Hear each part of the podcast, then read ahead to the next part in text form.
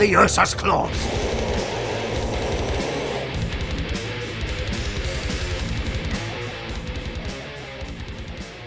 Hello and welcome to episode 130 of the Age of Darkness podcast. Don't forget to like us on Facebook, subscribe to us on iTunes, follow us on SoundCloud. If you're looking for a t-shirt, check us out on Big Cartel. And you can always reach out to us at Age of Darkness podcast at gmail.com. As usual, we have a packed show. Darren, in the Strategium, what do you have for us? So we're going to do something a little bit different tonight. We're going to take a step away from one of our Legion reviews. Um, and what we're going to do, we're six months into version two now. So we put an episode out a few months ago talking about what we thought were the biggest changes. We've now had live fire exercises with the rules. You've played some games, I've played some games. So we're going to look back and see what do we now think? Now we've had some actual games against physical opponents rather than just theory crafting. How do we think six months in rules two is working out? This is still an early discussion, right? I think uh, for for for for to get a really good idea of the game, we're going to need it's going to be like a year or two into the game before we like we have a very solid understanding of of of of, of things. Um, but like now that we're a little bit in, um, be good to revisit what we thought was to be huge, um, and see if we were right or not. After that, in Tales of Heresy, we will be continuing our discussion of Wolfsbane by Guy Haley, and uh, uh, my understanding is uh, Darren has some strong opinions about it. Yes, yes, I do. This this is the the section where I'm going to rant, uh, and I'm going to make apologies now. Uh, the reason why I'm going to rant is this links into direct interest of mine, things I studied in quite a lot of depth. Um, so yes, there, there's going to be ranting, but it's going to be reasoned ranting. It's not just like internet raving. So there, there are, but I do have opinions. It's still a good section, but I have opinions. Especially, Can we consider this something of a uh, long overdue Age of Darkness learning annex? Yes, I think we can. It, it, we don't need to involve the call scale, nothing that crazy, and we're not going to terrify our listeners into the horror of bioweapons and everything else and virus weapons and actually why they're actually quite useful weapons to have. It's nothing like that. But yes, there is going to be a bit of academia in this one as well. Well, I, for one, cannot wait to hear um, to a hear about this. Rant. yeah, I, can, I can't wait for it. So let's not waste any more time on this intro. Let's go right into the Strategium.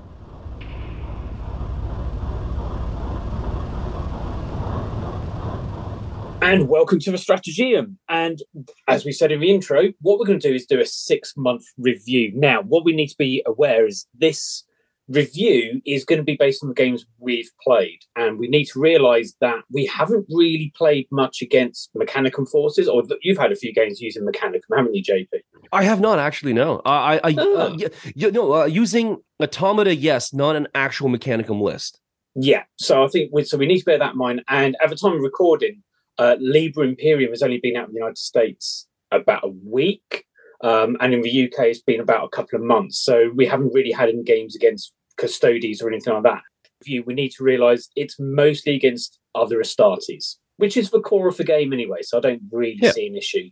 Um, this does link back to the discussion we had in the summer when the rules dropped about our top 10 big changes. We did that alongside Alex as well from the Death and Betrayal podcast. Um, so we want to see have our reviews hold up? Did our views at the time hold true to the reality of, of the game? As we know, this is a, a typical war game situation. We theory craft all the time. I mean, the internet would be dead without theory crafting. Um, but when you reach live contact from a table, sometimes those theories don't quite work out. So, JP, do you want to start? Yeah, uh, I guess maybe we could start talking about. Um, let's start with what was your biggest. I don't want to say surprise, but like, what's the biggest th- thing that came out of the games that you played? Uh, I've played. Um, well, all my games were Scandis that I played, but uh, that was that was fantastic. I played against some uh, some incredibly uh, beautiful armies uh, over in in in in Grilby, and uh, um, amazing opponents as usual. I, th- I think we should start with what, what's the what's the biggest thing that comes out of it? Like, what was your biggest uh, not surprise, but like the thing that you think is most consequential? The, the big, the big takeaway. Um, yeah, the big takeaway. Way better than the, the, the rambling thing that I said. I think probably for me, it's the engagement in, in every part of the game for you and your opponent through the use of reactions. And I, for me, that's still the big thing. The fact that you can't just switch off in your opponent's turn. Um, it's not just a case of in your opponent's turn, you're not just rolling dice and removing models anymore. Uh, you can be physically involved in that. And actually, the impact reactions can have on a game. Now, when I say impact, I'm also going to include negative impacts, and I'll, I'll talk about that in a small specific details in, in a sh- short while. But I think that's my biggest takeaway is how much more involved you are at every stage of the game now. I completely agree. Um, one of the things that I found, and I guess I didn't realize how, because just you know, reading reading the rule book and and and just looking at okay, reactions look look fantastic. That's really going to change the game. I didn't realize how much, because I didn't realize until you play the game, you don't realize just how much reactions are happening, how many reactions are happening. Mm. I mean, every single phase has reactions in it, and it's like this. It becomes an incredibly dynamic game. Yeah, I agree, uh, and I think when we look, first looked at reactions, I think we always knew that the shooting reactions were going to be powerful. We always knew they were going to have the most obvious impact. But I still stand by my argument at the time that the movement reactions are where yep. the game is won and lost. I, I still think and I'm not counting Interceptor in that because I've got a personal bugbear around Interceptor. We'll come back. Like I said, this is where my negative gameplay comes in, I think. But the standard movement reactions, the, the advancing onto or withdrawing away from enemy units, that has such an impact on how you're playing the game and how you can bait traps or be lulled into traps. So, shooting reactions, very, very powerful. Close combat reactions is pretty much what we were used to anyway with things like Overwatch it's just more limiting now. But yeah, movement reactions, I think, is where the real strength of the interaction is coming in now. One thing that I did uh, uh, when I was playing my games, I didn't realize because uh, uh, I lost every game. To Scandus. Let's put it that way. They were my first games as well. Unfortunately, I don't get a chance to play as much as I'd like. Um, hopefully, that'll change and when things get a little bit less busy in the next semester. Uh, uh, certainly, um, I, I I went in kind of raw into uh, Scandus, and uh, um, you I, came out. I, I suffered well, for it. well, no, it's just oh man, uh, uh, yeah, reactions are brutal. But the one thing that that the, the, challenge for new for new players or people coming in, um, and, and hope I think I'm better now having actually gone through it. But like just trying to remember to do your reactions. That's why I'm so happy they put out those cards. Yeah. Um. Uh. Just just to remember to do your reactions and and and what your options are. And the other thing is you know you you you learn your rules as as you go along right um you can read uh you can reread and reread and reread the same section a million times until you actually go ahead and do it uh you, you tend to uh forget things so the biggest thing i forgot was that uh, uh tyrant terminators had have intercept yes yeah and which that, i realized at the at the conclusion of my last game at Scandus, which would have probably had some effect in all of the games, and so I'm like, I'm I'm I'm I'm sending Darren pictures of of you know the thing. It's like, oh, well, how the tyrants do? It's like not great. It's like, well, they have intercept. They're so good. It's like they have what? You could have told me that yesterday. Well, I kind of assumed as we talked about it on the podcast, and you made such a big thing about the fact that they had intercept on the, on the Omniscope that you would have remembered it. So I was I, yeah, I just well, queried okay, that's on me. Oh, how's the intercept going? And I and this is a, a good sideways in to to my issue around reactions, and I say issue in, in inverted commas, I really don't like how certain war games given free reactions. Augury scanners, to my mind, they're not broken. They're not broken, but I think they're seriously undercosted for what you get. And I think this is one of my biggest issues with the current rules as we're finding, also the army list more than the rules. So, as we know, you're only allowed a maximum of three reactions in a phase, and most of the time you're only going to get one. It's very rare you go get but you get above one unless you're using your warlord trait. And then you have this one piece of war gear that is realistically a minimal cost that not only negates night fighting, it also limits infiltrators and it gives a free reaction which takes you over that total of three. And I, I for me, it's far too cheap for what we're getting now. If it was more appropriately costed, and I don't know how much you've co- you would cost it as. I'm going to be completely honest here, but if it was appropriately costed, and they still limited that interceptor reaction within your total of three, I think that would be a much fairer piece of war gear, in my opinion. Now, I'm not yes. just saying that because I'm a, I'm a deep strike person. I, I'm not just using that because of the kind of the style of play I use. But I just think you have this core rule that limits how many reactions you can take, which limits then the impact you can have on your opponent. It can be, you know, you still make an impact, but if you've got all of these augury scanners, which are granting over and above reactions, I mean, potentially most units of your Astartes list can have access to augury scanners. So you could potentially have 70, 80% of your army intercepting or reducing infiltrators or ignoring night fighting. All for 10 points each. I just and feel that if, if an, a piece of war gear is an auto include, you know, if you have to have it, and if you, you, you know, you, you, you write a list, and if it's missing, then um, it, it's an obvious hole, right? I, I, yeah. I, I feel that that's that's never fun.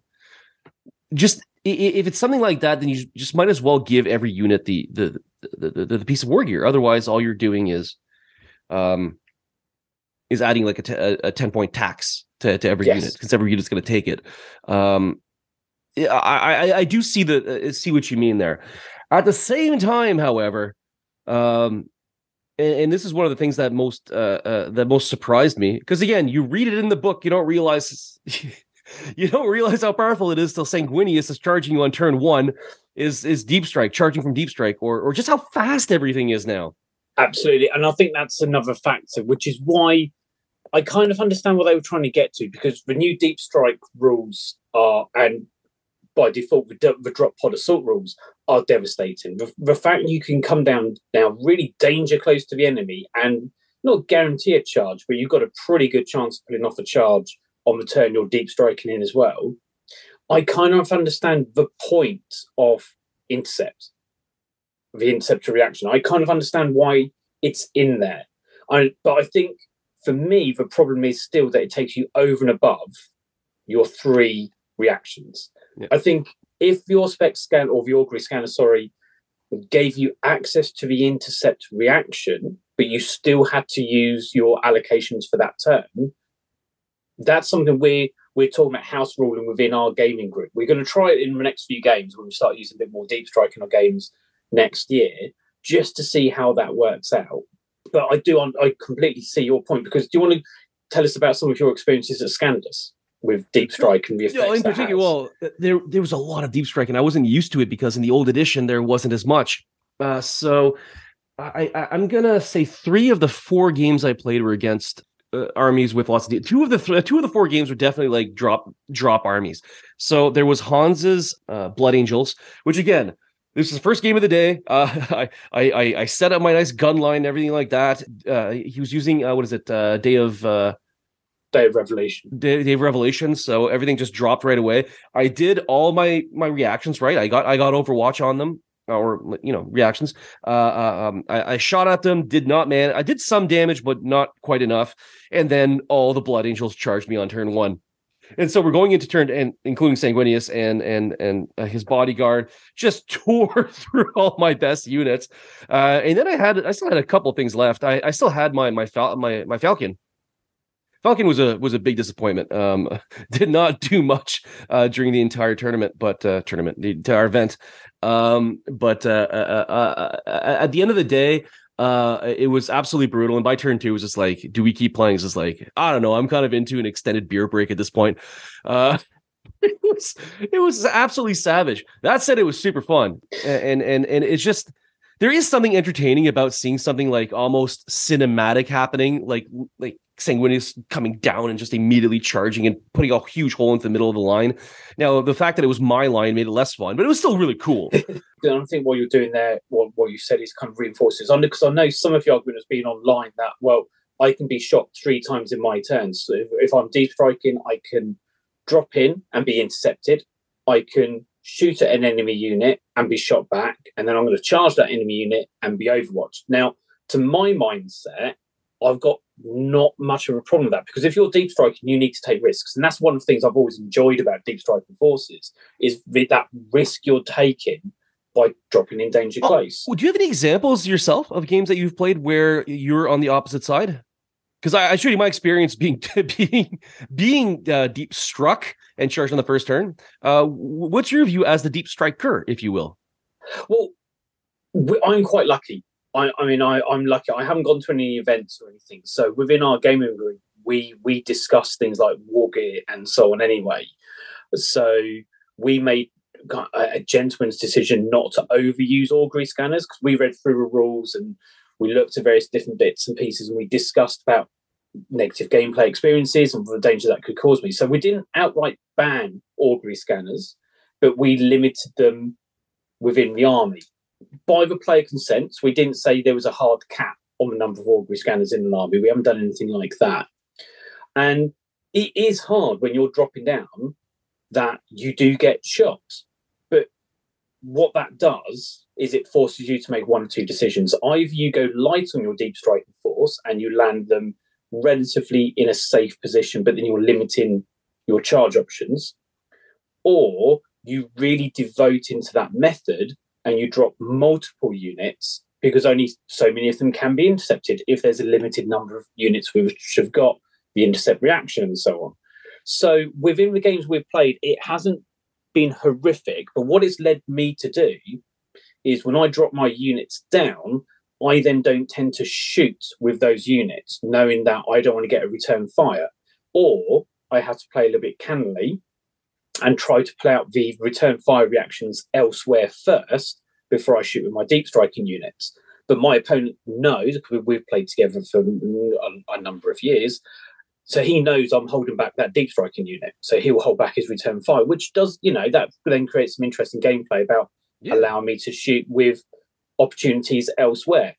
So it hasn't made a huge negative impact personally on the games that I've played but anecdotal evidence, talking to other people online and chatting to other gaming groups and so on, there are places where it's made a huge impact on the gameplay experience and sometimes has left a very sour taste in the, the mouth of the person who's deep striking. Now, I know there's always the argument of play better. I, I don't like that because if the rules are stacked against you potentially because the opponent's taken a must have piece of war gear, which is dead cheap, there's nothing you can plan for your army. I don't know. Uh, yes, you got the pin in when deep strikers drop in, but that's very reliant on failing lead enemy failing leadership checks, which yeah. isn't that common. Um, if we're honest, because you know Astartes still tend to have leadership eight. I thought it'd be a bigger uh, bigger deal because we talked about how much we thought leadership would, would would be more meaningful, but again, I don't remember too many instances of, of Marines failing leadership tests. No, but I, I think if you've got snipers and you're sniping out things like sergeants and so on, I think that is going to have a bigger effect. I think when when we've found our sergeants taken out through things like assault or sniper um, or in challenges, that then does have a bigger impact on leadership. By that by that point, pinning's less of an issue because you tend to be right up close to the enemy. So it's an odd one. I'm I just my personal feeling about intercept is I haven't got a problem with the actual reaction. I my if I want to summarize my issue around intercept is the fact with your augury scanner it takes you over and above your reaction allocation, which no other rules allow you to do. So yeah, like we said earlier, if it's a must-have piece of war gear, then there's a problem around that piece of war gear. Yeah. No, it was um a deep strike is is is brutal, but again, it was probably underpowered in the last edition. Maybe that's why uh, I, I, think a lot of people are. Well, certainly I was taken aback by just how effective it was. Because also faced a, a, drop pod list, so that was mm. a hmm. straight up. Uh, um, um, so Hans's uh, Blood Angels were like a straight up Blood Angels like jump list, and then I faced a uh, um, uh, Mika's Imperial Fists big drop pod list, so lots of Charybdis and, and things like that. Um, yeah, see, because drop pod assault is very interesting because the uh, rules as they stand at the moment, the only vehicle you can assault out of is the Charybdis. So Dreadclaws don't have assault vehicles, and you've never been able to assault out drop pods anyway. So a, a drop pod assault list is a very different feel to a deep striking list Yeah, but you see, this is where uh, the the new edition again uh, makes a huge improvement because um, dreadnoughts. Yes. Let's So- move on to dreadnoughts. Yeah, well, because again, that was a uh, it was a really good game. Uh, I think I made it to turn three at that point, mainly because I didn't have Sanguinius cutting through my lines in in in, in turn one, but it was still a like a, a, a solid game. But um, the adjustment to dreads, and I'm slowly making the adjustments to dreads. What do you shoot at dreadnoughts? Um, for example, I kept firing my super heavy at dreadnoughts. Also, some laser destroyers that I was firing at the dreadnoughts. Like that's not how you kill dreadnoughts anymore. And for some reason, my my my brain was still like, oh, let's kill that dreadnought. Let's let's fire the falcon at uh, at that contemptor. It's like that's not how you kill contemptors anymore. No. So that's just No. something you got to get used to. But I, that was al- also kind of a cultural a cultural shock. Damn, dreads are good there now. They're so brutal, They are. I, I, I think and I'm glad. I'm glad they're good. Yes, yeah, I, absolutely. And I know in the first few months of the edition, I think everyone was taken aback by actually how good dreads are. Um, and I Any think examples? Did, with- you, uh, uh, uh, did it shock you when you first? Because you knew they were going to be good. We read the rules. I read enough, the rules for a change. Yeah, I, I don't think it took me as big a surprise because I'm used to fighting Tyranids. In, Ah. in 40k, in 40k, w- one of my mates' um, main armies is Tyranids, so he's always had things like Carnifexes and so on. So I've been quite used to fighting against multiple wing, high toughness beasties rampaging through your lines. So it didn't take a massive adjustment for me to kind of go, oh, okay, let's let's try these weapons. I still think though it's the weapon loadouts on dreads which makes them terrifying. It's not necessarily the toughness. It's it's a good save plus an invulnerable save, and it's the fact that a lot of the usual weapons that we're so used to being anti-dreadnought weapons aren't as effective against them anymore. I, I think that's the biggest. I think that's the biggest change for me. I think now weapons such as auto cannons are a much better bet than las cannons, for instance. That's a good point. I think it's just getting used to it. Um, I don't think that dreadnoughts are necessarily overpowered. Uh, definitely, I saw more dreads than I've ever seen in, Which in the last good- few editions. Um, You know, ever since like uh, like for like even before Heresy came out, um, I haven't seen so many uh, dreads on the table, and that's fantastic. They're such an iconic part of the universe, and they're so good now. They match And- the lore now. This is something I think Yeah. we're particularly happy with. They match the lore. You read descriptions of them in the Heresy novels, and they are monstrous. They're rampaging through everything. And the rules never match that until this edition. I just have you have you noticed a, a change in in in in in army composition um, to have more dreads in it uh, in your own uh, in your own experience Yes. in the last few months? Yeah, there's there's more. I, I think people always try to squeeze a, a contemptor in because they were cool models, and it, it's never felt like a Marine army unless you have a dreadnought. They're so iconic to your Astartes, you kind of feel a bit cheap if you don't have at least one. Now we're seeing a lot more, um, but I think for me, I think the, the biggest issue people have had with contemptors, especially, hasn't been their strength, hasn't been their toughness. I think it's the brutal on the power fists. I think the brutal rule on power fists, which seems to be fairly unique to the Astartes rulebook, from what I can tell, from what we've seen so far, it's the brutal three on the power fist that just makes them horrific in close combat. Now, arguably, you know, other weapons which you think should have brutal and don't have it now feels kind of a little bit cheap in some ways. That's that's a discussion we may come back to if we talk about, for example, knights and automata. But I think overall, are dreadnoughts king? Probably not. You can take them out, but are they much more powerful, significantly more powerful than they were previously? Oh, definitely yes. You have to plan for them now, don't you? I think previously, exactly. I think previously you could just afford to knock off a las cannon sponson and add a contemptor. Okay, that the one's biggest. I think the biggest sign that people are planning for for um for facing dreads is the fact that Paragon blades aren't on every Praetor anymore. No, thunder hammers. they all have thunder hammers. I actually I, I wanted to try this out. I actually I wanted to try the uh, Graviton maul uh, the Iron Warrior special uh, Graviton maul oh yeah, uh, which I thought could be as good as as a Thunderhammer because you're causing um you're causing glances on on, on not glances.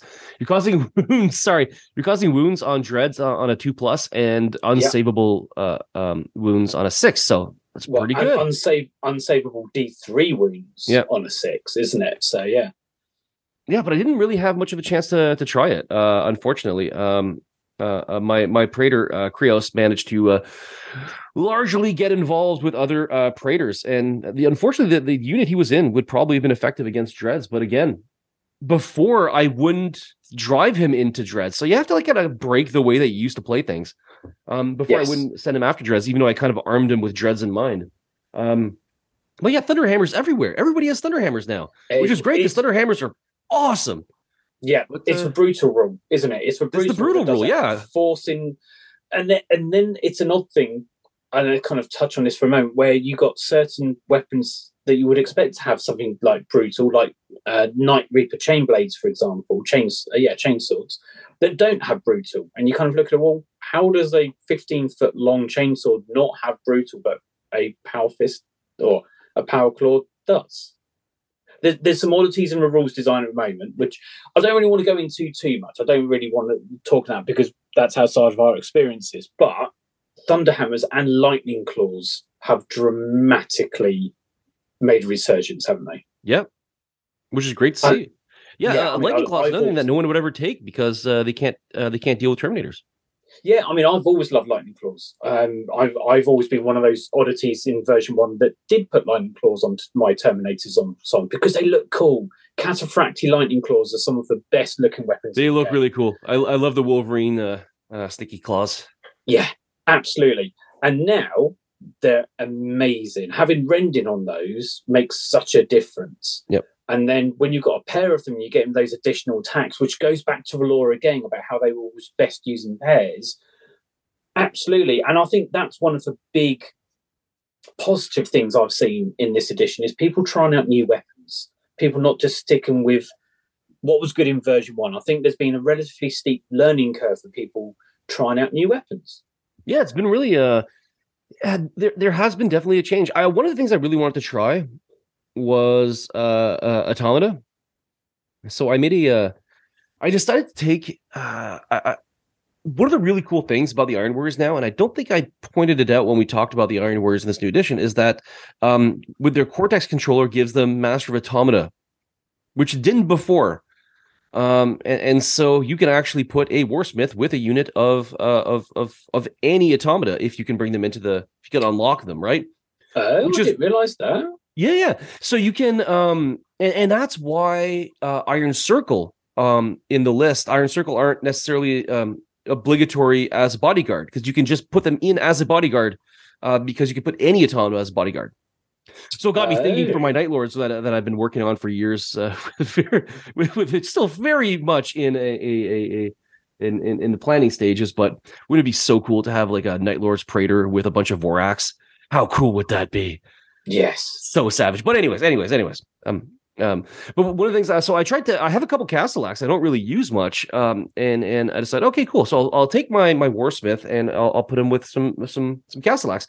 You have to, you have to unlock them though. So either you have to take a, um, a Pravian or what I did since um, Iron Warriors are sworn brothers with Mechanicum, I just took a uh, Mechanicum ally detachment with a uh, bare bones Magus Dominus and a couple because then I can also try some cyber theurgy, cyber yeah. theurgy and and and uh, a couple Castellax. So that was my whole ally, ally detachment was two Castellax and a Magus Dominus, and that that was my uh, my bodyguard unit, right? So two Castellax, mm. the Dominus, which is going to be Krios' advisor because he doesn't really trust uh, anybody else anymore, getting more and more paranoid, as is the Iron Warrior's way. So I tried that, and I want to see like what would happen. And ugh, Castellax are not as good as they used to be.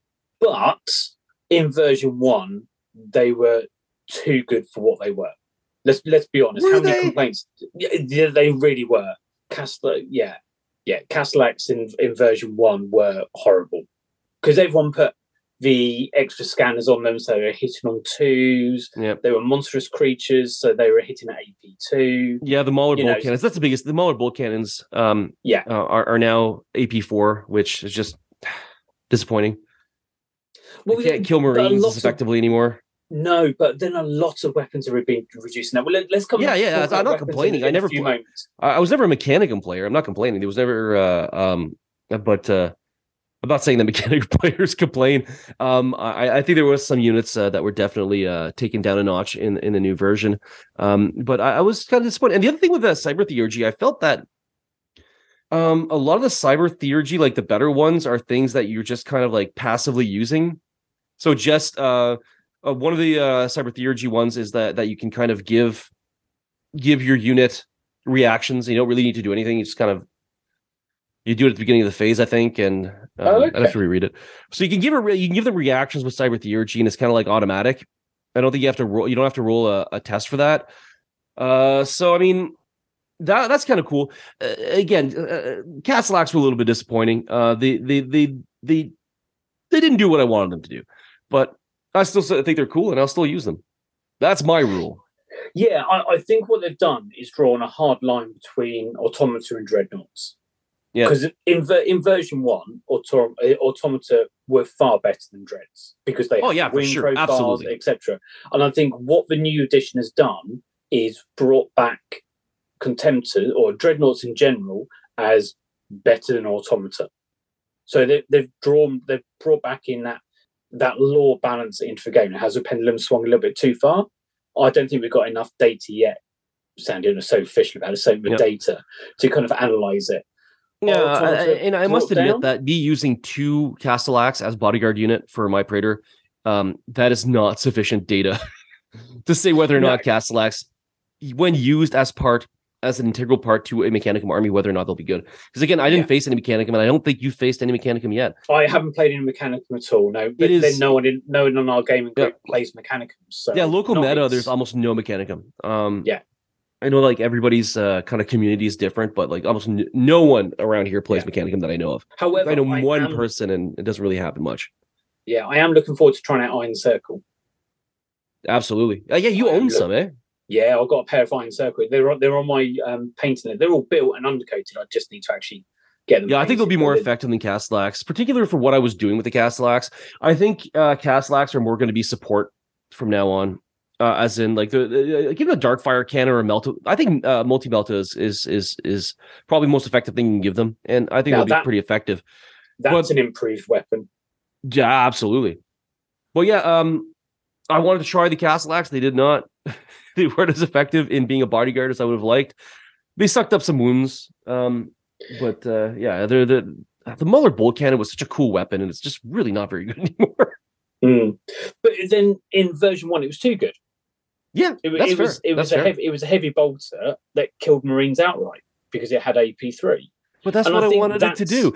That's what I thought was so cool with the Castellax. They're just really good at murdering Astartes and I think that's the problem is they were yeah. too good at murdering the oh, yeah, and fair, I think that's, fair, that's, that's, one thing I've, I've noticed in version two is how much more survivable Astartes are now. That that three plus armor save is actually worth something now. With with a number of weapons that have been reduced down to AP four. I mean, poor Solar Aux and most automata, which only have a four plus save yep. as well, um, are now struggled, and as they should do. They were going into an Astartes heavy war zone, but your Astartes having that three plus battle plate save. Actually, now they still they feel like Astartes. They feel like we see in the lore where they're getting hit by weapons and the battle plate takes it. Um, I will add to fact, that and say that Terminators feel like almost like second edition Terminators when they actually take a lot of takes a lot to kill them. Do you remember that scene in the original Horus Rising where they send a squad of Terminators in to take the Whisperheads and they're walking down that bridge and they've just got all this small and medium arms fire just hitting them and it's all just bouncing off? Yeah. That's what they now feel like, which they haven't felt like for years. And now Terminators feel dangerous again. And I think it's a combination of two plus save when there's relatively little AP2 out there and if anything does have AP2, you've got a decent and vulnerable save on it. And then you got two wounds on top of that as well. Yeah, look at the units that we're talking about that have been improved. Uh Battleplate Marines, regular legionaries, yep. Terminators, dreadnoughts. This yeah. is the core of Space Marines from yeah. the very beginning. This was what Space Marines are supposed to be. This is it. You don't mind taking a bunch of tactical squads now because actually they're now worth a damn. And especially now they've got those specific rules like Hearts for Legion when they can be getting feel no planes or improve feel no planes uh, pains near objectives. Now that the only scoring troops you've got as well, that makes such a big difference. So I, for me in the games I've been playing, I love the fact that your standard legionary is now better than he was in version one, and certainly better than comparable forces. Got any uh, uh, anecdotes or examples? Yeah, I mean, I've had uh, in one of my games, it was lucky, but I had my tactical squad and uh, my delegatus charge charge a contemptor, and because the contemptor was just wading through the, the basic tacticals, my contempt my um pre- my delegatus and sergeant were able to plant melter charges. Um, awesome. Yeah, and, and and took out the, and took out the dread. We've also had some really good fights around objectives with just basic tactical marines, and you're holding your tactical marines back because most objectives are scored in the final turn of the game. So you're actually trying to keep the scoring troops alive to score in those final in those final couple of turns. Now, sh- now the, the discussion here should be: should there be progressive progressive scoring every turn like we have in AOS and some 40k missions, I certainly think there should be. I don't think it should just be a last turn bum rush onto objectives. Mm. But those are missions we, we've got. So those are missions we're dealing with. So I've seen increased use of tactical squads, and you're more careful about how you're equipping your tactical squads as well. But they're also more survivable. They're not being taken out by large pie plates of AP3 artillery. Well, absolutely. The other thing I noticed on that note, um, I, I see a lot less super heavies. Am I crazy? No, no, I, I don't think you're wrong. And this is something I was going to mention earlier when you talk about your Falcon. Is there seems to be a gradual shift away from vehicles in general. Um, I know there's been a lot of discussion that vehicles aren't as good as they were under first edition. I'm not, I'm not convinced of that personally.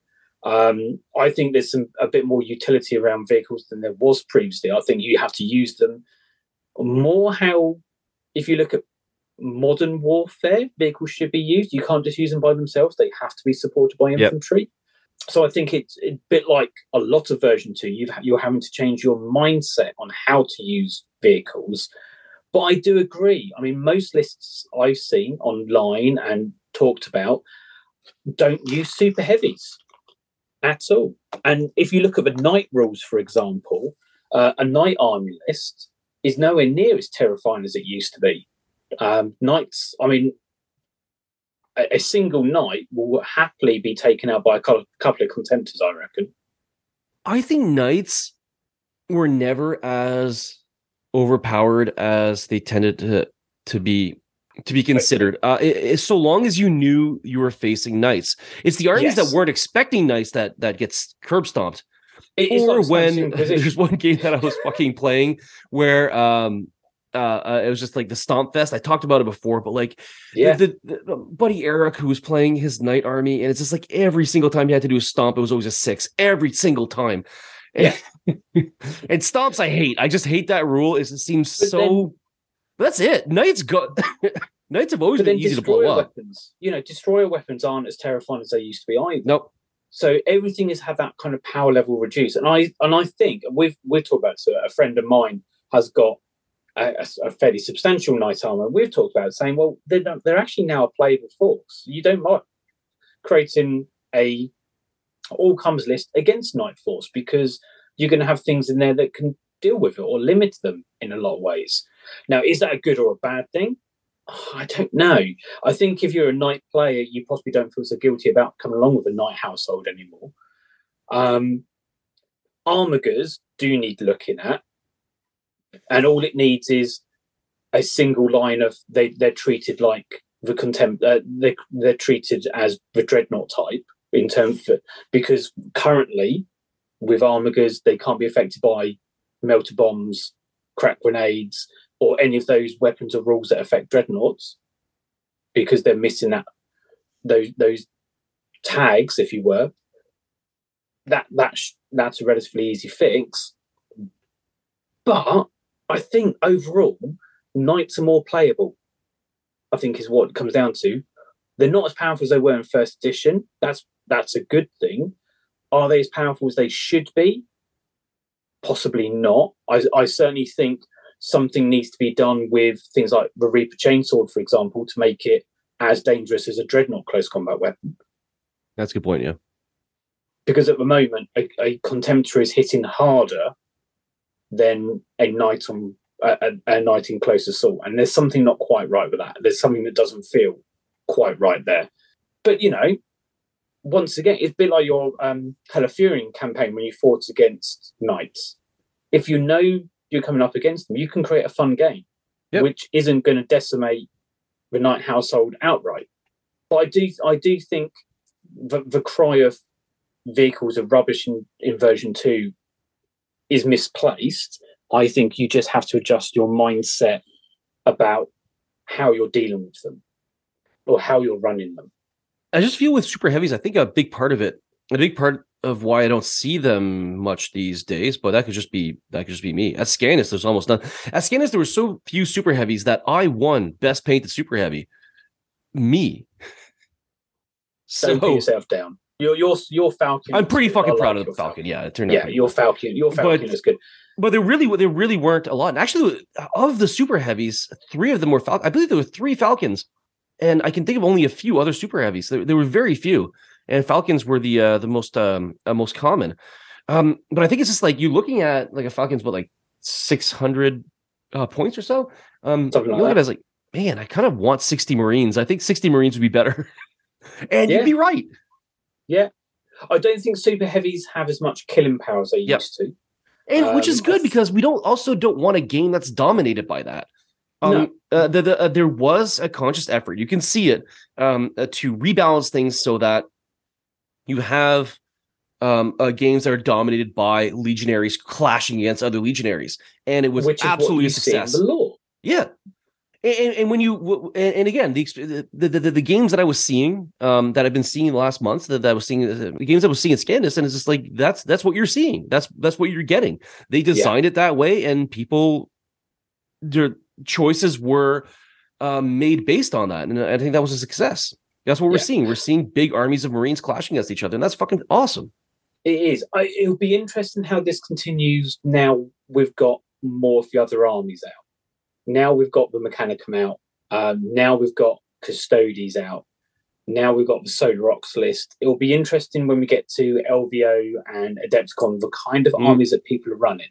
I'm, I'm quite intrigued. All we want now is a militia and Demons of Ruinstorm, but we're not going to. Wasn't that, that supposed to be in December? That was supposed to be in August. well, I'm going. To, I'm going to go on record and say I think we're going to get a, an equivalent of Liber Imperium for the traitors, which will have militia and Demons of Ruinstorm and Agents for War Master in it. That that's what I think because by having the Solar Aux list in Liber Imperium, they can then put the the militia list into the traitor equivalent, and then both sides can use that army. Can you use got, um? Uh, do you have the option for traitor Solar Aux? Yeah. Okay, I, I, I think I think what you're saying makes a lot of sense. Yeah, that, that's, what, that's what, I happens. think we're going to get. That's what I think we're going to have, which is why we haven't had any whispers about a militia list or a Demons of a Ruinstorm list coming out. But you know, we'll see what happens in the new year. We'll we'll see yeah. what happens moving forward. Absolutely. And the other thing I'm convinced by is, and I'm, I'm going to go on record and say this where I'm going to put my neck out. I think it will take some time, but I'm convinced we're going to get plastic Solar Aux. I think they have to. That that line is so popular, and the fact yeah. that it was made almost uh, as as a side project. Yeah, but no, I'm I'm convinced we're going to get plastic Solar Aux, and I think they'll be really popular. And like you say, they've always Absolutely. been a popular range, but not many people have wanted to invest a large amount of real life money in a cheap unit. Okay, counterpoint. Why hasn't there been a full Krieg line then? Because we used to make the same argument about Krieg, and then they put out like 10 models for Kill Team, and then nothing. I think the difference with Krieg is there are other guard models that can replace them. In in, in GW's mind, what did Krieg bring that Cadia doesn't? Money. It is yeah, but then you could say that about so many different things. Yeah, that's you, true. you could you could mention that about multiple units within the game. Or whereas the Solar Aux are a very very different gameplay style to militia, which are their closest equivalents of uh, which are the closest equivalent of guard. But I, I I just personally feel that looking through the options in Liber Imperium and looking at how the armor list is written, I'm convinced at some point, I'm not saying soon, but at some point we're going to get plastic Solar Aux. well, I hope think- you're right. Let, us not talk. Let's let's go into wish listing right at the end of this segment. Let's let's talk about wish listing for the next twelve months at the end, because I think one of the other Yeah. real big positives of version two have been the psychic phase or the lack of psychic phase. I How- didn't. I, I don't. I, I I haven't played a single game with a psychic phase. Have you? We- yes, yeah, I have. Um, so well, not. I, the- no, I. I don't mean with, with psychic phase. I mean with anybody using psychic powers. yeah, yeah, no. I, I. I haven't even thought about it. Yeah, so one of the uh, our game group is a Thousand Suns player. There you go. Oh, Uh, and okay. It, and it doesn't feel as oppressive as it used to in version one. You actually feel like you have a, a, a good chance against them. Um, and it's just seamless because it's just rolled in as, oh, this is another shooting attack. Oh, this is a, adds to my close combat attacks. You're not sitting there for hours going, okay, you can have an entire phase where I'm sitting around doing nothing and can't do anything other than remove my models. So I think the psychics are really balanced in in terms of the overall game. Now, yes, everyone's going for telepathy to re- put also pins on people and then stop them reacting. That's no different to invisibility in version one. So I, I think that will be adjusted in the future.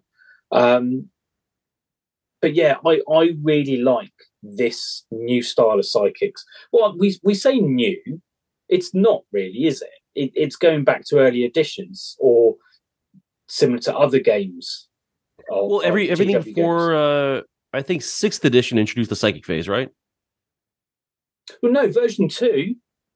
Second Yes. edition had the psychic. Oh, boy, that was just nonsense. You needed a whole box set just to play it. Yes, But Dark if Imper- want- uh, Dark Millennium, right? yeah. So third to fifth, third to fifth, I think use the psychics as they're similar to in version two of Heresy, and it works really well. From it third to works fifth. really well. Yeah, I think third to fifth, certainly third and fourth, definitely used. I'm it. pretty sure sixth edition introduced the psychic phase, and I never liked it from the beginning. Yeah. mainly because only some armies can do it, and you have an entire phase that a lot of armies, uh, you Can access. the, the the majority of people aren't actually doing anything. It's just like it's Yeah, something I that mean- happens to you. Absolutely. I mean, long-term listeners know I've I play Eldar in 40. Yeah, well, you- so sixth, seventh edition when I had okay, now I'm going to unleash my hundreds of warlocks and farseers, and you just have to sit there for a turn and let me do what I want. It, yeah, yeah. I'm gonna go negative take a, I'm gonna go. Gra- I'm gonna go grab beer from the fridge.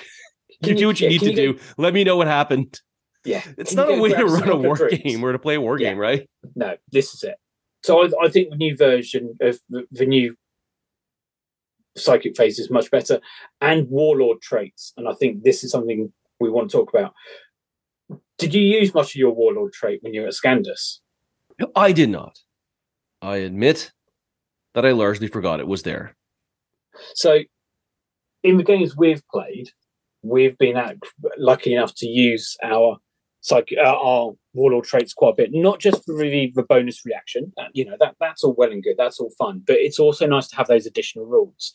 So, in the games we've been playing, I've been using the Armor Pride warlord trait, which is where uh, my Sons of Horus character, if he's reduced to zero wounds, takes as long as it's not an instant death weapon. Um, he can make a leadership check, and if he passes, he gains D3 wounds back. And it has been so useful. The amount Yeah, I of can imagine, yeah. times- That's a good ability. yeah, the amount of times he's been charging in to close combat or something, or he's been hit with a shooting phase because I've taken the, the damage on him. He's been knocked down, and then you just roll your leadership check, and he just pulls himself back up. Especially with just a two wound centurion, you know, D three wounds. Well, you know, you've got a two thirds chance of gaining all your wounds back. And there is nothing more frustrating to your opponent than this person they've spent a couple of phases trying to get rid of, and he just drags himself back up. And then goes back to what we were saying earlier having that bonus reaction in a phase of your choice makes such a difference as well. And the narrative behind it. So the stories we've created, like around my um, Delegatus dragging himself back up on the feet to keep on fighting, is made some really, really narrative moments, some cinematic moments as well, which has been fantastic to see. At the end of the day, that's what's most important. Absolutely, it, the, the story is bigger than the game, in, in my opinion. So, but that's the kind of players we are, aren't we? So, I do love having the options for warlord traits as opposed yes. to having them like random because it allows you to customize your characters better. Um, yes, and and and going through the books, and I think this is one of the, the things that's going to be a theme going forward as we continue our discussions of all the legions. Um, like pretty much everything is good. There's like I haven't seen a single clunker. We haven't we haven't no. hit a clunker yet. We we might no. eventually there, but we haven't seen a single clunker. What is really interesting is a lack of warlord traits in other armies. So Solar Aux and uh, I think I'm pretty sure the Custodes. Let me just check. I've got Liber Imperium sitting right next to me. Um, they don't have much access or no access to warlord traits other than ones in the main book. Oh, I didn't even notice that. Yes, me, which is another thing about yeah. So the Custodes have a single warlord trait. Uh, what about Sisters of Silence? They're they're an army we're going to have to talk about at some point. Sisters of Silence. Um, no, they do have. So they've got three warlord traits, but Solar Aux can only use the main rulebook warlord traits. They don't have anything specific themselves. Interesting. So it's really nice that the Astartes have got those bonus ones because it really helps bring out the character of the Legion. So let's talk about legions. You know, now we've had some live fire games. How are you finding your legions? Uh, legions Astartes rules. They're, they're special legion rules. Um, I find Iron Warriors aren't as good as they used to be, but that's fine because their ability to not take leadership checks from shooting attacks was probably too good anyway. But I, have enjoyed it. I I was really excited about shrapnel bolters, but I feel that like I never ever caused pinning. uh, maybe that'll change. Maybe it was bad luck, but like as you were mentioning uh, earlier, like we felt leadership would be a bigger deal, but you're still mainly doing your leadership checks or, or, yes. or succeeding in your leadership checks. And and I, I, don't think I pinned a single fucking thing at Scandus. And what I said earlier was not true. I did actually remember my my uh, my warlord trait because I took the one that gave uh, my uh, warsmith fearless, and that was actually very useful. Was that one fearless and you can double your fire for one turn? Is that yeah? One? Yeah, it's uh fear. Wait, it gives him fearless, and he has to charge. Oh, he gets one. an extra reaction. I think. I think that's what it is. I don't have the book right next to me, and and eventually, as I play more games, I will obviously remember it. Uh, but that usually takes me a little bit. But it gives him fearless, which is great. He has to charge. I was going to do that anyway. Um, so that was useful, but uh, I do feel that the Iron Warriors, uh, the other, I, I would have liked to try more of the traits. I kind of locked that one in. Um, but uh, again, shrapnel bolts disappointed me a little bit. I don't know if that's everybody's experience, but I don't have a ton of infantry in my army. That's one of the things I want to change as soon as they come out with Mark II plastics. What about yourself? How do you feel about your Sons of Horus? I'm disappointed. Really? Yeah. Is that because yeah, you don't have uh, Horus Ascended yet? he's a different story. Um, no, I, I don't like the Legion trait. I, I, I really don't. I, it's amazing. Don't get me wrong. And we talked about this when we first looked at our Legion rules. You know, the ability to reduce strength from first turn of combat, so you, are less likely to be instant death, etc., etc. That's pretty good. It's it is good. It, it's a really good set of rules but I don't like it because for me, it's so completely different to what we originally had in first edition. And what we had in first edition for me was far more fitting for that gang culture mentality of the Sons of Horus. I would much rather have kept our original merciless fighter rules where we gained more attacks if we outnumbered the enemy. I, I would have preferred that to what we have at the moment. but more generally, how the Sons of Horus operate. Are you happy or? Uh... Oh, in in the actual roster, I mean, I've run Black Reaving in every single game so far, and I love it. It that that is a hugely improved right war. I mean, I always ran it anyway. I, if I wasn't running Drop Pod Assault, I ran Black Reaving. That's always all what I've ever run. Um, and Black Reaving is so much better than it used to be. Uh, it's more consistent. It's easier to use in terms of getting it off your, your special rules, etc. So I'm I'm loving that set of um, that rite of war. I'm loving my warlord trait. I haven't used Justaerin yet. They're, they're on a to do list in the new year. I've used Reavers. Yes, Re- Reavers are cool. They're expensive. They are expensive. But what we've found is in game, all the additional rules you get with Reavers, such as precision strike, precision shot, counter attack, that all adds up exponentially. Um, and now we can use the legacy rules where they've got jump packs as well, so they can deep strike assault, and they've now confirmed those as troops in Black Reaving. That makes a big difference. It's my Legion trait I'm unhappy with, but the actual unit, brilliant. I mean, Horus Ascended I haven't used yet we haven't played a game big enough to use Horus Ascended yet. Um, but yeah, the actual Reaver's great. Just don't look cool. I'm looking forward to using them. I love my Warlord traits. Banestrike Bolters, they're on my to do list in the next game we play. Uh, I haven't used Caster and Axes yet either, so I don't know how they're going to function in game. But I'm disappointed by my by my Legion trait. That that's my big disappointment with them because they just when I get a chance to use that trait, it doesn't feel Sons of Horusy. It doesn't feel Chthonian. I think the old Merciless Fighter rules, where you gain more attacks if you outnumber the enemy, it really represent, rep- represented that gang wolf pack culture of you dragging the enemy down. So you know that that's my one little gripe about it. But you know, overall, overall, I'm happy. They're Sons of Horus. They're the best legion in the game. Of course, I'm going to be happy. But what a little niggle. That's fair. That's fair.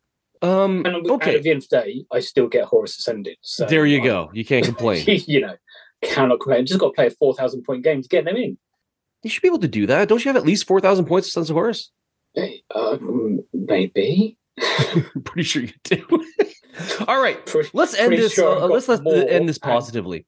Um, what is your favorite yes. thing? How, what is what did you like the most having played some games of this new edition uh, since the last time we discussed it more generally. Having played a bunch of games, um, what is the thing that you like the most, and and and more specifically, like the moment you like the most of any of the games that you've played? Okay, there's going to be a few. I'm going to go from my top three because I think That's pinning fine. it down That's to fine. I think pinning it down to one is going to be too hard. So, in no particular order, this is not my top three countdown, um, but my top three reactions so I think overall, despite my misgivings, as we said about earlier, with the interceptor reaction and the augury scanner, I think overall reactions are a huge positive to the game, making it much more interactive at every single step. So that's that's number one. I think number two, Astartes feel like Astartes. With the changes to AP, with the changes to Contemptors, with the changes that we've discussed all the way through the segment, the fact that Astartes feel like Astartes. And I think my final one, my final kind of yes, this feels like the game is the difference in weapon skill in assault. The fact that your weapon skill five troops murder other things around them. So if you put your elite close combat unit against a grunt unit, they feel like heroes wading through the enemy and the enemy not fighting back against them. So th- those are my top three. and suggest. do you have a do you, have a favorite moment like uh, of games that you've played? Uh, my, an example of of of of, of why you found this so much fun. So I think my favorite moment for any game I've played so far has been murdering a contemptor with a pair of melter bombs as he's killing the tactical squad. So the idea that my this this delegatus and this tactical marine sergeant was ducking underneath flailing arms, clamping on these melter bombs, and just watching this ancient dreadnought just get vaporized. That's awesome. That, that's that's been my favorite moment. By far, what I think, I will choose one thing. because as far as reactions are, are, are concerned, I will say something controversial. I think you could have had most of the same, most of the most of the things we like about reactions. Um, you could have had something. You could have the same thing if you just had alternate uh, activation. Oh, did, you know, yeah.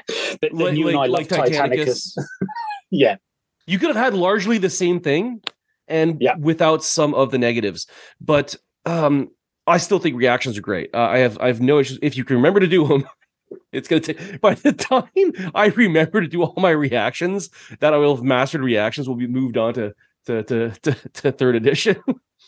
but uh, I, I I I would have preferred alternate activation, and you could have had very uh, similar effects. So like Titanicus, you know, I activate this unit of uh, of tactical marines, and uh, I will move uh, here, and then you activate your own to counter and things like that. Yeah, I think it's a better system. I'm sorry. but it's like we said before. Titanicus is the best game GW produced. It is the so- best game, yeah. Uh, but anyways, uh, I I would have preferred that to, to reactions. But I think reactions do a great job of making you feel like, you know, that you're always active and you're always um uh, uh, participating in the game, as opposed to a lot of the times in older editions where you just kind of sit there and wait for your opponent to be done and then you know do your turn. Um, this is way better. You always feel like you have something to do. You always feel like you have decisions to make, and the best games make you make decisions Yes. and, and so that's great. I'm going to talk about the thing that I like the most. The thing that that I knew was going to be big. I didn't realize how big. The speed of it, the speed of Marines, how fast everything moves. Mm. Um, and this makes it so much more dynamic. I'll give you an example. Scanus, I played against the Maru Skara list. And it was it was brutally fast. Like I got completely encircled. How cool is Yeah. that? Yeah. Like it was it was Christopher, a good friend of the show, uh, that was playing against his his his Emperor's children. When was the last time you saw a Mary Maru Skara It's practically prehistoric. Yeah, it, the- it was really popular at the start of version one, Yeah. and then it died off to the company elite. But it works so well in this edition because it's so Yes. fast and the game is so fast. Uh, mo- uh, Marines moving seven inches is huge. I mean, that makes such a difference. Um, getting uh, um, uh, uh, the, the fact that you could charge on the first turn is also huge. You have to consider that. Um, I was kind of weird that you couldn't. Like, why, why not? Um, yes, it was always one of those sort of things like, right, hold, we can't charge Yeah, hold- until they're ready. hold for on, you got to wait for them to shoot at us at least once before we charge. Yeah, this is the gentlemanly thing to do. No, if you don't want to get charged in the first turn, make sure there's enough space between you and the enemy that you don't get charged in the first turn, like a real Yeah. military. Yep. Not that there's all that, that many charges these days. Um, but no, I, I think the speed of it is is so great and and so much maneuver. Things are moving around a lot. I think it's more dynamic than it was. Um, I don't know how effective gun lines are going to be now. I didn't. I played something gun line gun line E, and it didn't really work out that well. Um, but the reality is things are moving quickly. They're moving. There's a lot more maneuver in the game, which I think we needed. Um, Yes, and and I, I think I think that's that's the big thing that that I knew was going to be a factor, but I didn't realize just how much more fun it was going to be for things to move just a little bit faster. Not even a little bit faster, quite a bit faster. Even um, difficult terrain is a lot less. Uh, yeah. I mean, I was just going to very quickly check for Solar Aux how quickly they move. Actually, so could be six, I imagine. yeah, but they're also a lot of their troops are heavy, so they they've got slower when they run. Um, here we go. Just past the assassins. Yeah, so a basic Solar Aux is six. I would have But actually got- liked five, just to just to give that impression, like of, because that's the one thing that comes out all the time when you read uh, But- uh, stories about uh, uh, regular humans that are seeing space marines move, and it's just like nothing that big should move that dread. fast. Transhuman, dread, dread. right? It messes with your brain. That like Yeah. there's your brain has trouble processing the size of of this thing moving that fast. Yeah. But anyways, But that one inch difference though it makes a huge difference. It does, and also the las rifles are heavy, and they've got clo- the, the close order trait, which means they can only move half distance and shoot. Oh, that's so, so cool. they can only so they can only move three inches if they want to shoot. well, there's your there's your gun line. Yeah. Oh. Yes. Oh, that'll make things so much more fun between uh, Solar Aux and Marines. Yeah. that changes the dynamic completely. Yes, yeah. There, there's a lot of interesting things about Solar Aux, but we're going to come back to Solar Aux. Yeah, we're going to come back to Solar Aux because I'm I'm really hyped for a Solar Aux army. I'm really hyped for a Solar Aux. But anyway, so you got your final final one. Oh, are we doing top three? Are we doing three things? Oh no, we can do. I mean, if you if you don't have a top three, it's fine. I, I wanted to I wanted to really circle the speed. I thought that was uh, that was the the, yeah the the biggest thing that I saw. Um, uh, one of the things to give you example of just how much speed and, and, maybe maybe the funnest moment that I've had playing this edition so far is one where I got completely tabled. But um, uh, is is that is the time that I was playing against Hans's uh, Blood Angels? Uh, I mentioned it earlier when uh, Sanguinius came down uh, within a few inches of me. I fired everything I could at him. Could not take him down. He charged me and tore a hole a hole in the line. It was so cinematic. Mm. Again, this the dynamism, the speed of this, the, the, and again, I think there's some bad choices of targets and some bad rolling there. I don't think it's going to happen every time. Um, but there's something really cool about it, like about just how like fast the game moves, and and and yeah, when Sanguinius like drops down um from the skies, I mean, he, he's not going to wait for you to fire your entire army at him twice before you could before he charges you. He's coming at you, so you're going to yeah. have to figure that out. I thought yeah, that was fun. Absolutely. So, anyway, yes, yeah, that's it. Sometimes you can I lose think, and still look at it as like that was cool. Like that was I think cool. Version two, yeah, absolutely. Yeah. And I think that's the key thing. I think version two is much easier to create those cinematic narrative moments. So all in all, have you enjoyed the new edition so far? So far, yeah, really yeah. enjoying it. In the can I go on to my rant now about Wolfsbane? Yes, I give you permission to go on a rant about Wolfsbane. Okay, I'm just going to. So there'll be a few moments pause while I gather myself. and we'll be right back for Tales of Heresy.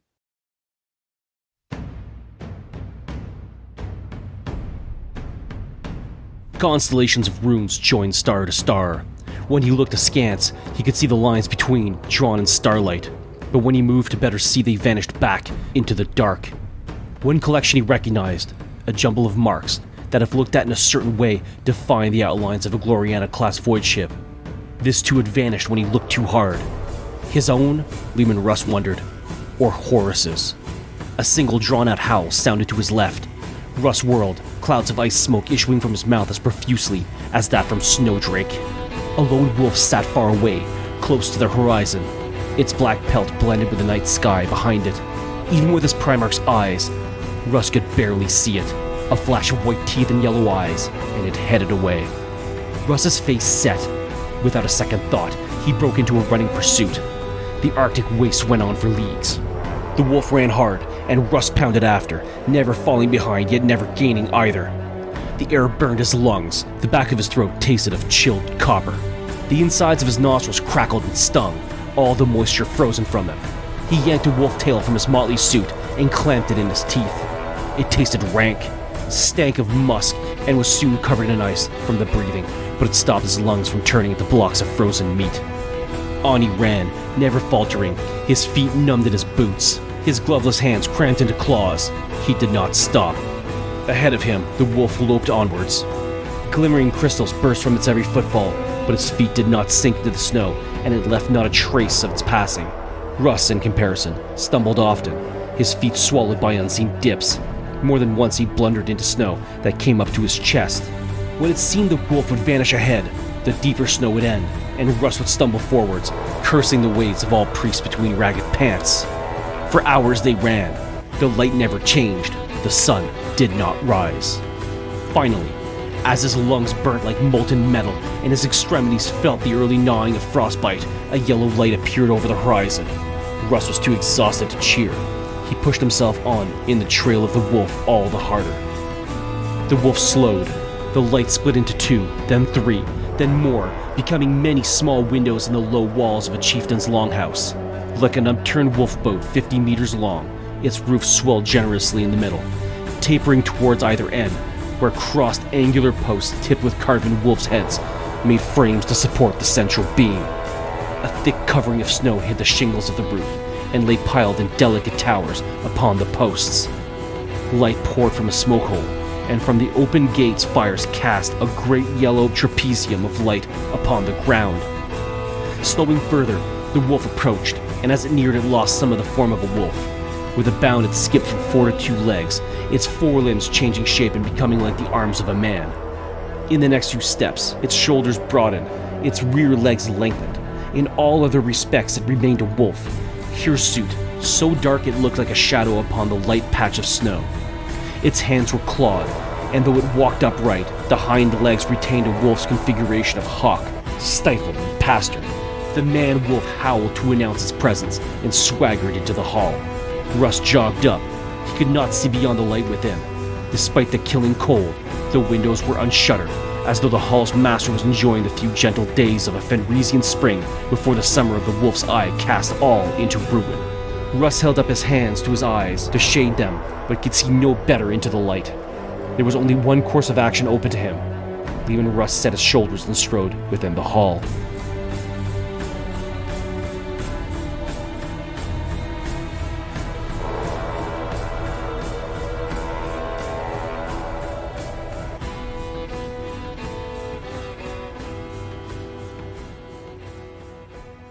Welcome back to Tales of Heresy. Today's Tale of Heresy is the second part of our three part series on Wolfsbane by Guy Haley.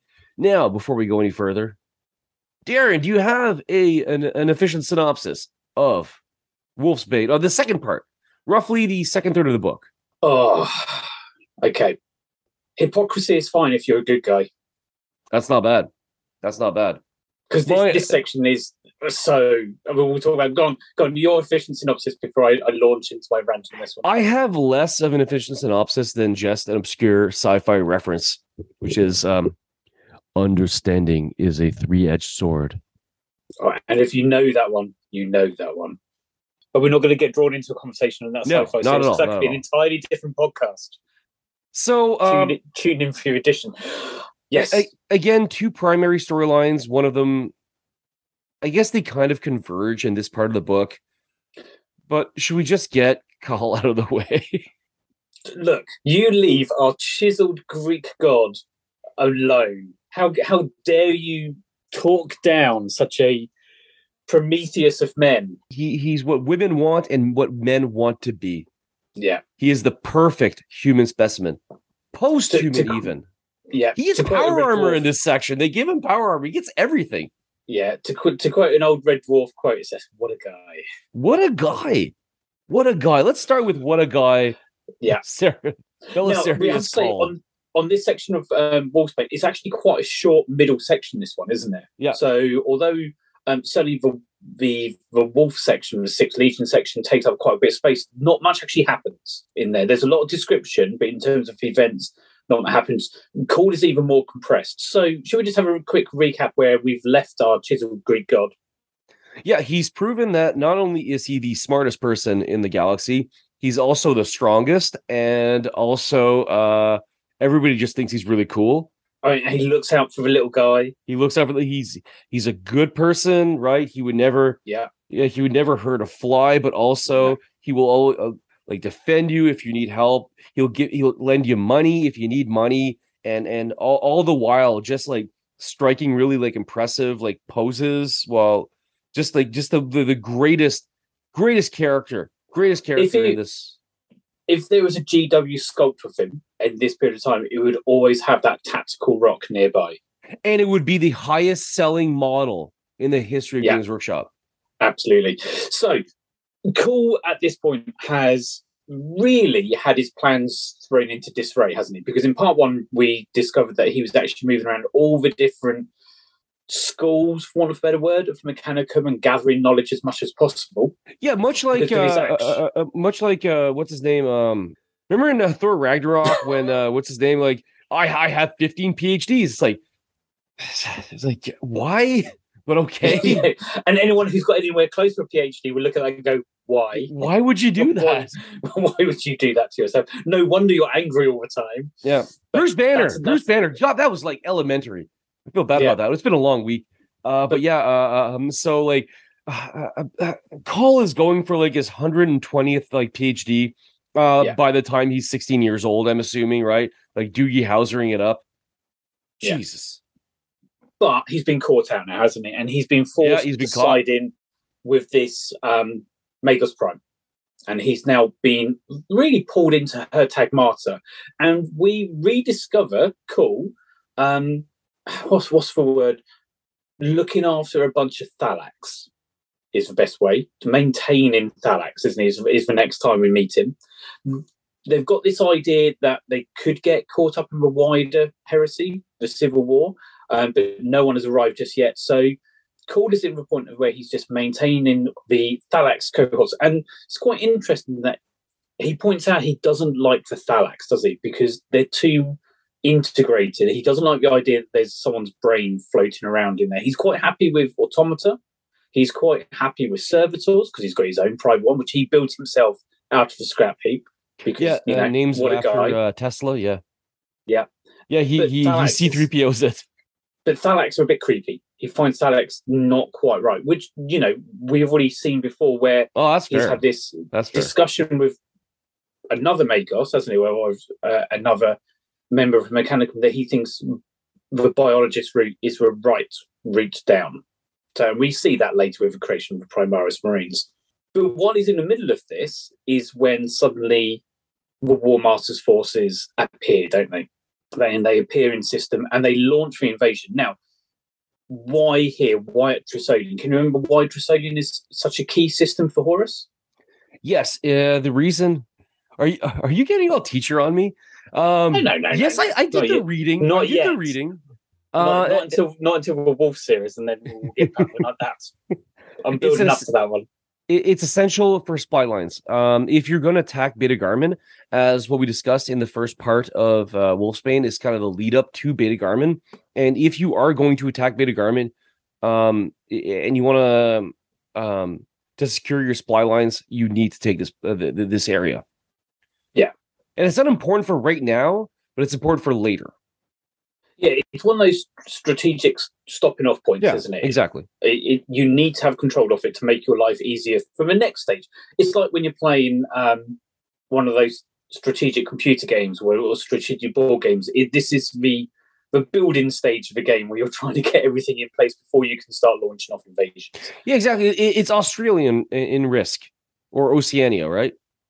Oh, absolutely. It's kind of like can't Or- you need to take it, and and and then you're then you're then you're good to push into uh, to Asia. Yeah, but you never start a land war in Asia. Never start. No, that's a terrible idea. No, it, no never go there. It's- You bypass it through to get to get Africa. It's it's one of the classic where you go. mistakes. It's just a Yeah. fact. Don't, let's not go down Princess Bride because I've watched it over a weekend, so I can get you to get sucked into that one. But here we go. So the War Masters fleets arrive, um, and it's a mixture of legionaries, isn't it? It's nice that we don't just have the Sons of Horus involved. We've also got some Night Lords here. There's some Word Bearers involved as well, and they immediately launched an invasion. To which obviously the Mechanicum. Well, actually, oh no, we've missed a big section out before they arrive because they send Sota-Nul, don't they? Yeah. They send the Dark Mechanicum envoy first.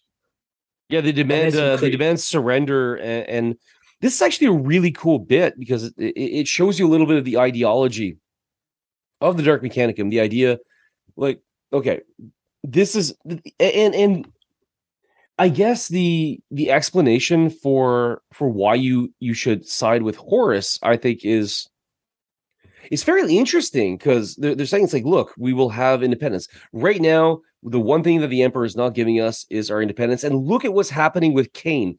The The Imperium has literally um, imposed a fabricator general on us because by now you have the creation of the uh, the Adeptus Mechanicus. The. Adeptus? Mechanicus, yeah. Yeah, so like uh, the, the Imperium is taking control. Uh, Horus, the War Master, has guaranteed our independence, and he's also like allowed us to uh, to to uh, to study all this this stuff that we wanted to study. It's a, it's a solid deal. It's a solid deal. And this is standard Horusian tactics as well, isn't it? Yeah. This is the open hand with the threat of a clenched fist behind it. Oh yeah, It's we would like you to join us, but if you don't join us, then there's here's my friend threat. Ezekiel Ab- Abaddon.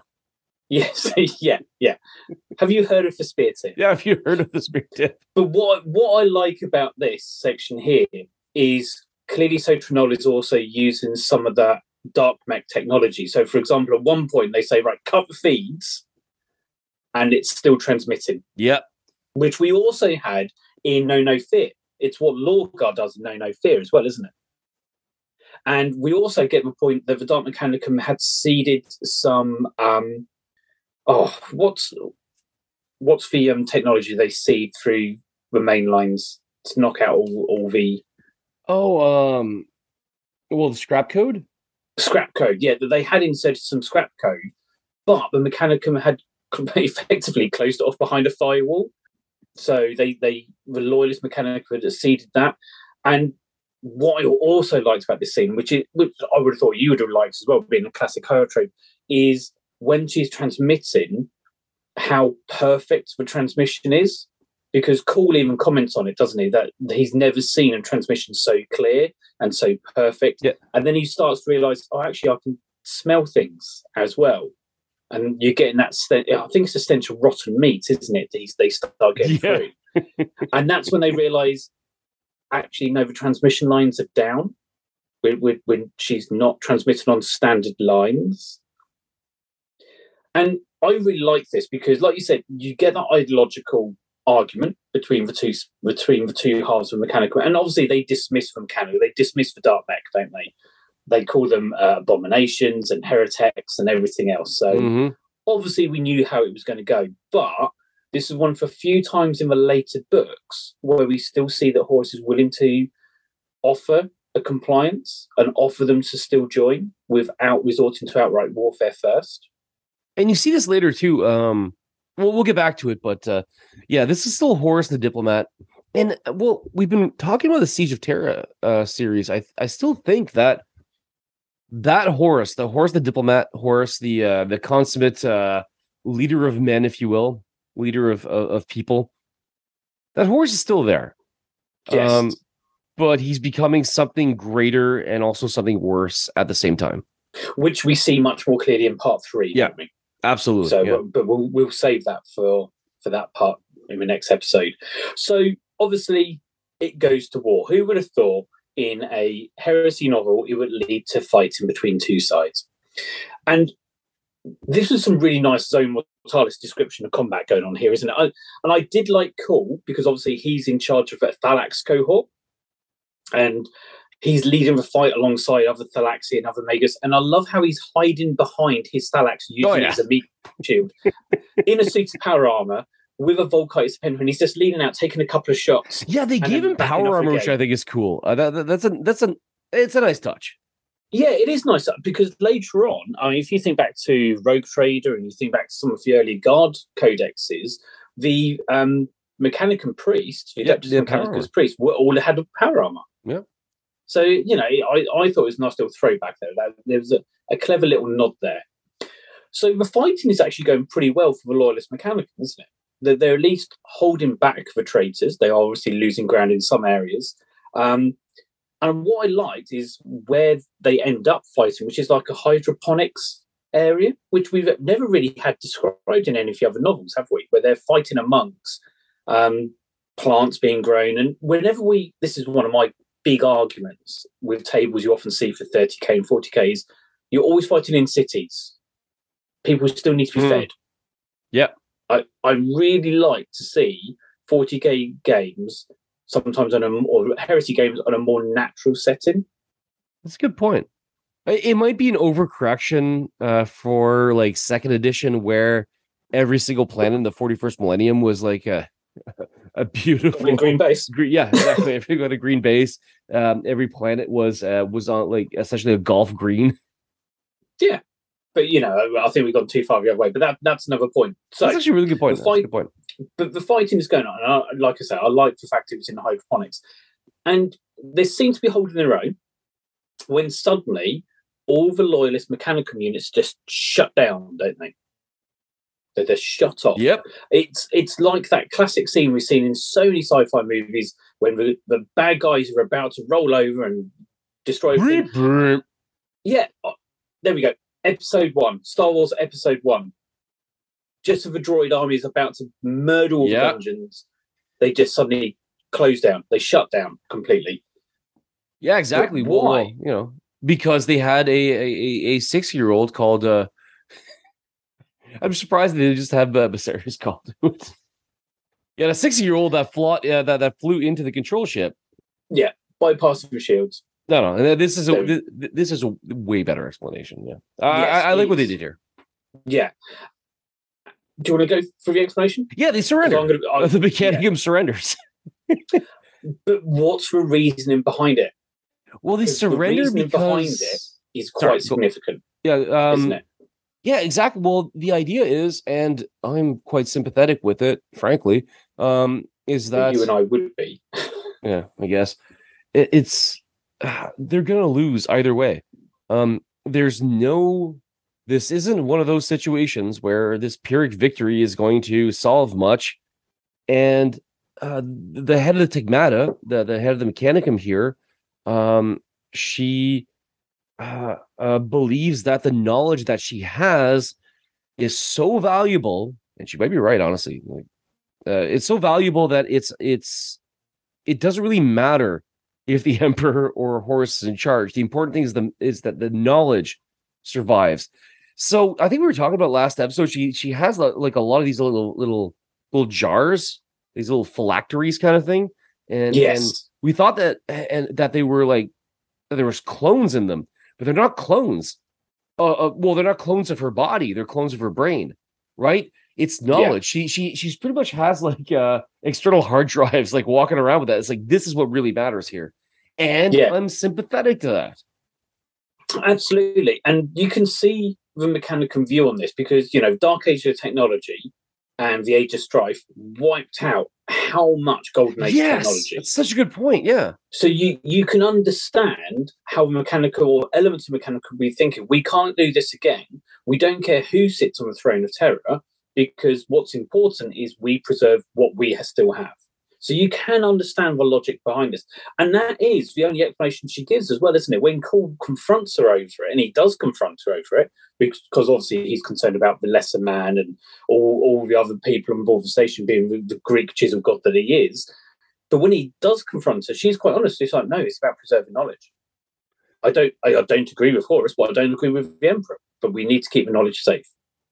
honestly, uh, this I don't know if is a stretch, but this reminds me of Albert Speer.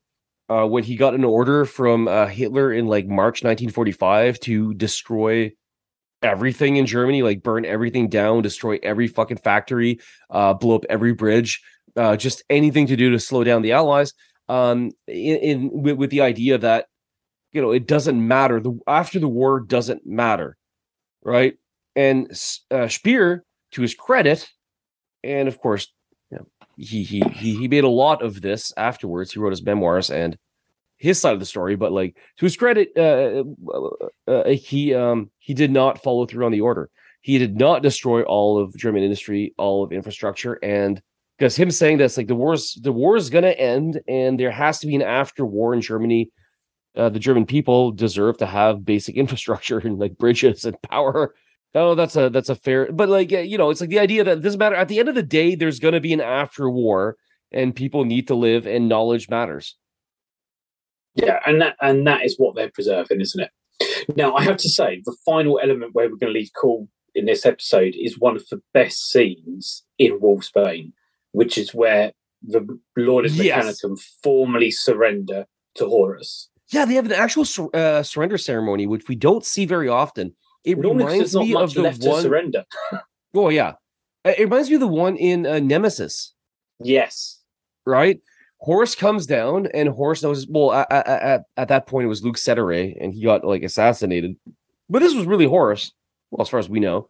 Um, No, no, it re- the effects Horus. he has Yeah, on yeah, everyone there. it's absolutely Horus. You want to So- describe a little bit? The, the, this is your boy. Describe a little bit how how Horus affects people, even this late, because we we had this idea of thinking that Horus. Again, we were talking about a second ago, but like Horus at this stage is like a corrupted monster. But like, like how does Horus look like to these people? What does he do to people? Yeah, so let's kind of picture a scene. So you have every major or every member of of Mechanicum is in this effectively large hangar bay, isn't it? It is, for what for better word. I think it's more than a hangar bay, um, but that's the easiest way to describe it. And they're in kind of tiers of people going back and back, aren't they? Um, and you get the impression that there are literally hundreds of people crowded around for this. You then have a couple of stormbirds fly in. The first stormbird that lands uh, deposits the Mournival and um, oh, who's the Dark Mechanicum's emissary? Uh, Sota, uh, Sota-Nul. Null? Yeah. yeah, absolutely. And what I'd like is the Lordus Mechanicum float up to where they've landed on these kind of big grav platforms. It, it reminds me, tell you what this reminded me of. You know, in the prequel Star Wars movies, in the Imperial Senate, where you had the floating platforms come out when the senators wanted to speak yeah, yeah, yeah. it reminded me of that. It reminded me of that scene. So they float up, and they're first of all met by the Mournival and by um, Sota-Nul, and they formally acknowledge the surrender. And then Horus descends from this, the next Stormbird, and he's surrounded by he's Justaerin, as we'd expect. Now, years ago at a Heresy Weekender, um, one of the authors, I think it was John French, talked about the fact that all Primarchs have an aura which they can turn on and turn off. And that's the impact that they have. Well, I mean, how many times in heresy novels do we have this scene when a Primarch appears and people just fall to their knees or piss themselves or shit themselves or whatever because of the effects the Primarchs have? And the Primarchs can dial that up and dial that down as needed. The suggestion about Horus by this stage of the heresy is that he's lost command over that aura. It's permanently switched on and you just get this massive sense of power and threat emanating from him, don't you? I mean, Kull states, Kull mentions that on the surface, he looks like he always did. And he can understand why people follow him.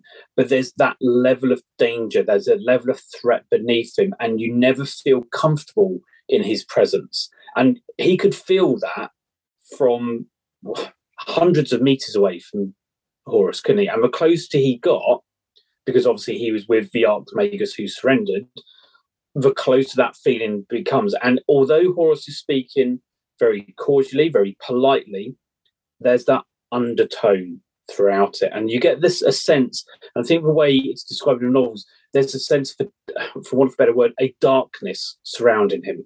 Mm, Yep.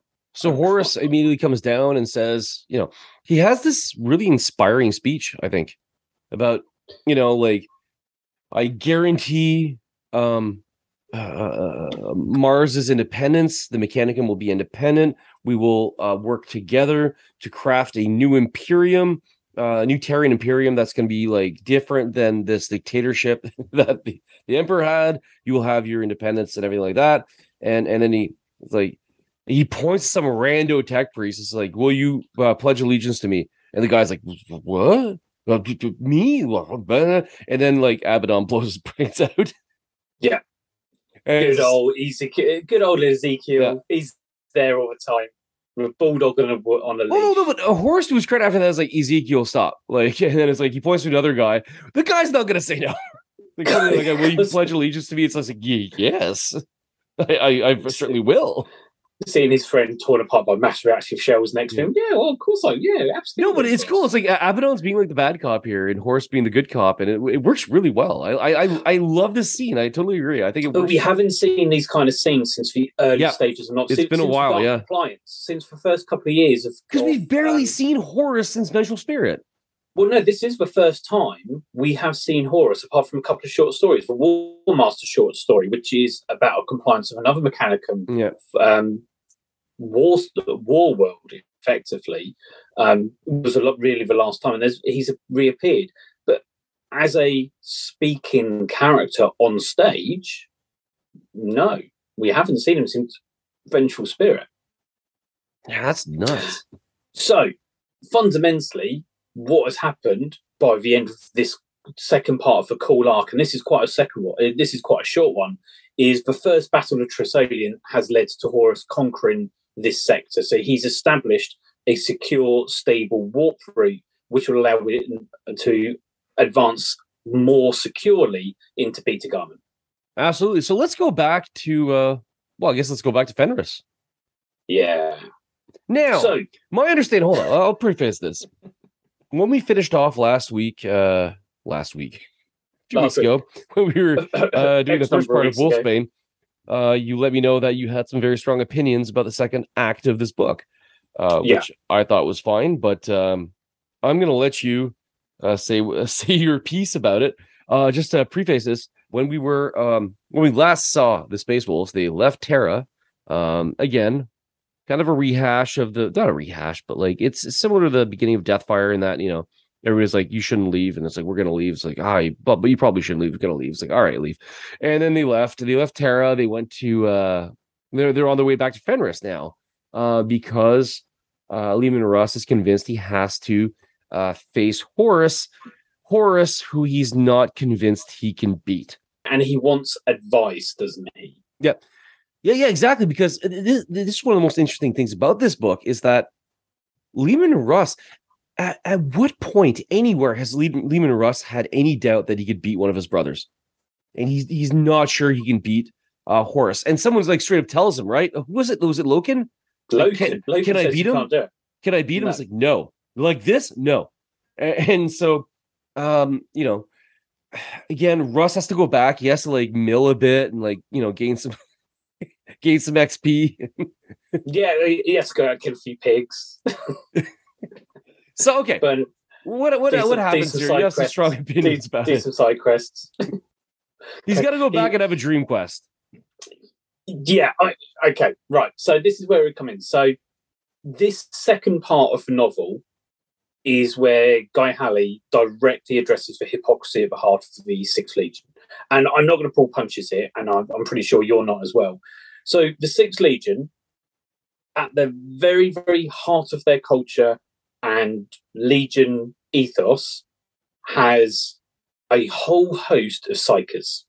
Yeah. But apparently they're not psykers. They draw upon the power of Fenris, inverted commas. So that's fine. So the Nicaean edict that the emperor himself clearly stated that anyone who trucks with a warp is their enemy or is his enemy and he will bring down fire and brimstone upon them. Apparently, because they're using the inverted commas power of Fenris, those are fine this is where Guy Haley directly addresses this. And I think this is very brave to go into a very popular legion and challenge something of a very, very heart of their culture and ethos. However, I don't think it's pulled off. Oh, I'm going to, no, I don't think it's pulled off. He Okay. never addresses the central hypocrisy of it. He goes into depth about why they're doing it, he goes into depth about how they're doing it, but he never directly addresses the fact that everyone turns a blind eye to the wolves using the warp. Now, that that's the first mini rant. I could I could get away with that. If that was all it was, I'd like, okay, interesting, fascinating, let's move on. The bit that I twitch at is, and I'm not going to call it lazy writing because I don't think there is any lazy writing taken on at all here. I think there's some unimaginative writing that Guy Haley just adapts and puts a very thin veneer of the heresy setting over top of. So let's kind of recap where I'm going from here. Now, full, full kind of disclosure. Um, long-term listeners will know that both JP and I are both academics. We both dabbled in things. JP in one area. My main area of academic research is folk tales, particularly northwestern European folk tales, and in particular what they refer to as the other world. This section here deals completely with the other world. So when we get into that part, I will highlight a few few areas to talk about. It's kind of my uh, um, our mini law section that we've done before, like with the um, science of space marines and viral weapons. yeah, yeah. The uh the Age of Darkness uh, learning annex. Yes, so I, I, Excellent. So we can we can do two segments in one then. we can do do we're doing two at one but Lovely. let's kind of rebuild let's build up to that section let's build up to that because what i liked in this first part is when they arrive back at fenris they've arrived at a certain period of, sort of the time of year they've turned uh, at one of the uh, well, a period of two years actually. yes yeah so and it, it's you know it's a key time when the world shifts from it's from summer to winter isn't it Yeah, I found this fascinating, and again, it upends a little bit of our the way that we understand Fenris, the way that we understand the uh uh the Rout. In that, um, there is a every every second year there is a period where Fenris is close enough to their sun that all the everything melts. Well, I, I assume not everything, but like a lot melts. And um, I love how it's treated as a period of upheaval. This is like Yeah. the most dangerous time of like the, the you know the ice and the snow. That's stable. Right now, it's a time of volcanoes. Right, it's a time of a lot of uh, of the human cultures that live on Fenris. They have to like you know. Uh, they, they have There's to a lot of move. fighting over- yeah, Yeah, well, there's a lot of migration. There's a lot of then Yeah, fighting over resources. There's a lot of challenge because some of the larger sea creatures get disrupted and then they start attacking randomly. and also the the Rout doesn't give a shit about the humans. They're they're they're there. They're cattle. Well, they're not. They're cattle. They're dogs, right? Yeah. They uh, they they um the best of the humans that live on Fenris get like abducted into being child soldiers for the Yeah. emperor, and everybody else like Leman Russ doesn't care. He's not there to defend. He will defend Fenris because it's a holy place for him, but he's not there to defend the people of Fenris. He's not like Guilliman. And Jesus Christ, I just said something nice about Guilliman. To be fair, me now. in the last few episodes, we've said quite a lot of nice things about Guilliman. Yeah, I know. Like he has, he has. We, we need to move away from this. We need to get back onto the Lorgarth fight. But there we go. I know, So, I know. but what I also liked is when they arrived at the the Fang, the Aett, it's still being constructed, which I think is a really nice touch. But the scenes that we are met with when they arrive are very similar to the beginning and end scenes in the Leman Russ Primarch novel, which is set post heresy. Yes, yeah, yeah, absolutely. There's there's a lot of um, similarity between the two, and you get this whole idea of actually how damaged the Legion is. I mean, what what do they say at one point? Two thirds are dead. Two two thirds thirds. are dead. Yeah, two thirds of the Legion. And when they're docking onto the air, it's still unfinished. And Russ is saying about he doesn't think he'll ever see it finished. So he's already in this mindset of he's going out to die. Yeah. Well, yeah, And- because he can't beat him, right? He he Yeah. knows he can't beat Horus. He's not going there to beat Horus, and, and that's uh, again uh, most of this section is about him. Like, what is this about? It's not about. It's not about killing Horus. He can't be. He can't kill Horus. It's No. He knows and the that. reason he's back here is to try to find a way to slow Horus down. He knows he can't. It, this is similar to Sanguinius in the Ruin Storm, trying to find that one possible future where he prevails. So you've got Mm, two different brothers yeah. coming, going to the same act through different ways. Sanguinius is doing it through his visions, his purity, and through his own nature. Russ is leaning very heavily on his cultural background. But they're both fundamentally trying to find the same answer of how do we stop or slow down Horus before the end? So, w- what does he do? Um, first of all, he meets up with Bjorn. Haven't seen Bjorn for a bit, so that's kind of nice. No, and Bjorn also goes back to his pack as well. Yeah. And there's a distance, isn't there? There's a big distance. Some of the youngest members of his pack he doesn't know, and they're regaling him with all their tales and things that he's done. And Bjorn is sitting there like an old gamer, going, "I don't care. it, it doesn't interest me. I don't. I don't care that you went three 0 at a, a recent event. I'm not interested. It's pretty good though. Three 0 is great. Three 0 is pretty good. Yeah, It's very good. you know he." Bjorn's almost there, like I'm here for a narrative, guys. Bjorn's here for the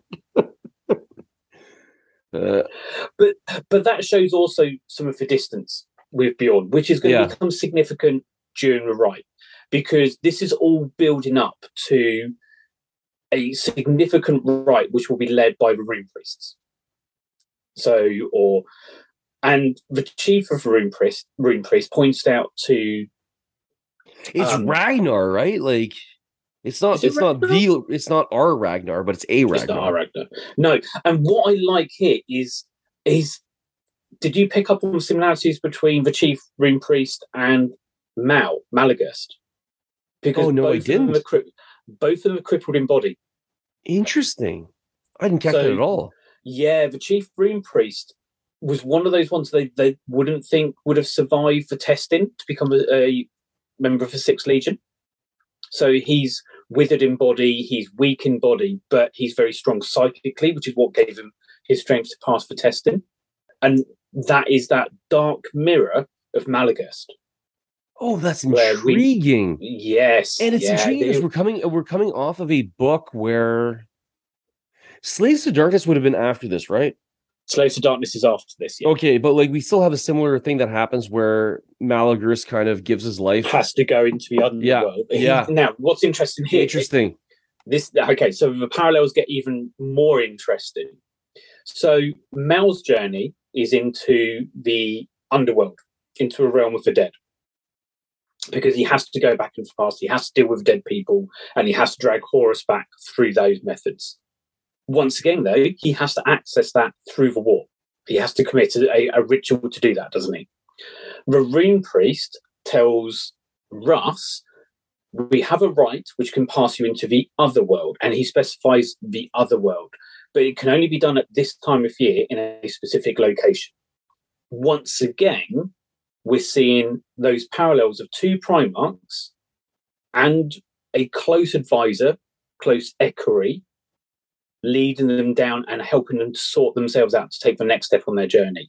Now, this is where something I want to go, and kind of this is where my background starts to kick in because at this point, Guy Haley is getting me fascinated, and Guy Haley is doing a really good job of blending concepts of the other world with the 30k universe. And up to now, I'm I'm very impressed with this section. So the other world is very much a northwest European. It's very much around centered around the British Isles, Scandinavia to a limited extent, but it's much more around Ireland, Wales, Cornwall, Brittany, and Scotland. And the concept of the other world is it's a world that runs parallel to our own. So it's not the underworld, it's not where the dead live. All right, that's very much a classical Greco Roman concept, like um, Orpheus and the underworld. The other world is a parallel existence where humans can cross over at certain points or through certain actions. But within that world, there exists a whole range of creatures, some of which are beneficial, most of which are dangerous to, sim- to certain ideas. What's really interesting is, according to the, I'm going to focus more on the Irish and Welsh traditions because that's more where my knowledge basis is is set. You can only cross to the other world at certain what we call liminal locations. So where there's boundaries between two areas. So in Welsh and Irish folk tales, that's generally areas like next to the sea or a river or the clearing in a forest. What we see in Wolfsbane is Russ has to cross over at a point where there is a direct link to the core of Fenris. But because we're in this period of transition, there's still a lot of snow and ice, but you have this direct route through to the fiery heart of Fenris. So that is a liminal location between ice and fire for Game of Thrones terminology. So you're at a liminal location and he's passing through to the other world. The other way this has to work as well, and this is another element I really like about Guy Haley's research what he's done here, is the ritual has to be done by eight rune priests and it has to include Bjorn as well as number nine. Now, that is important because the number three in a lot of Northwest European folklore traditions is really significant. Um, really good example, I mean, classical examples of this, the three wishes in Macbeth, for example, is a direct link to this. Um, you normally have treasures recorded in, in threes or multiples of threes. Um, you have a series of laws written down called triads in the medieval Welsh tradition. So th- sets of threes are important. That it's a magical number, not to do with Christianity. And I, I, you know, if people are really interested in this, please contact me independently, and I can talk about this for a long time. It's not down to like Christianity and the idea of the Trinity. The reason it's set in threes is because threes is a easy mnemonic memory aid. It, for some reason, and I'm sure there's psychological reasons I could look into. Um, that three is just an easy number to remember. So you by remembering things things in sets of three, that creates a certain effect. So going back to the novel, Russ agrees to this. Bjorn is less than happy. Bjorn is less than happy at being involved. Now, on the way down to the area where this rite will take place, there are certain restrictions. And once again, this links directly back to historical concepts of the other world, historical being the folklore traditions. Now, according to the Irish Welsh traditions, and you also get this to some degree in uh, Scandic culture as well, but it, it's not so prevalent as it is in Irish and Welsh. You have effectively prohibitions. In Welsh, that's uh, tynged. In Irish, that's geas. And these are things you cannot do. And what's really interesting is Guy Haley directly lists some of the prohibitions you have from the Irish and Welsh traditions of the other world directly into this. So you can't eat or drink in the other world, for example. You can't take anything back from the other world. Um, there's other ones, there's other examples we could come up with. So, for example, you can't leave the same way you entered, as another example. There's a whole multitude. It's not quite the same. Haley adapts it. So, for example, Russ is told he cannot eat meat while he's in the other world, uh, but he's fine to for, to drink. And he also can't. I can't remember a couple of other things Russ can't do.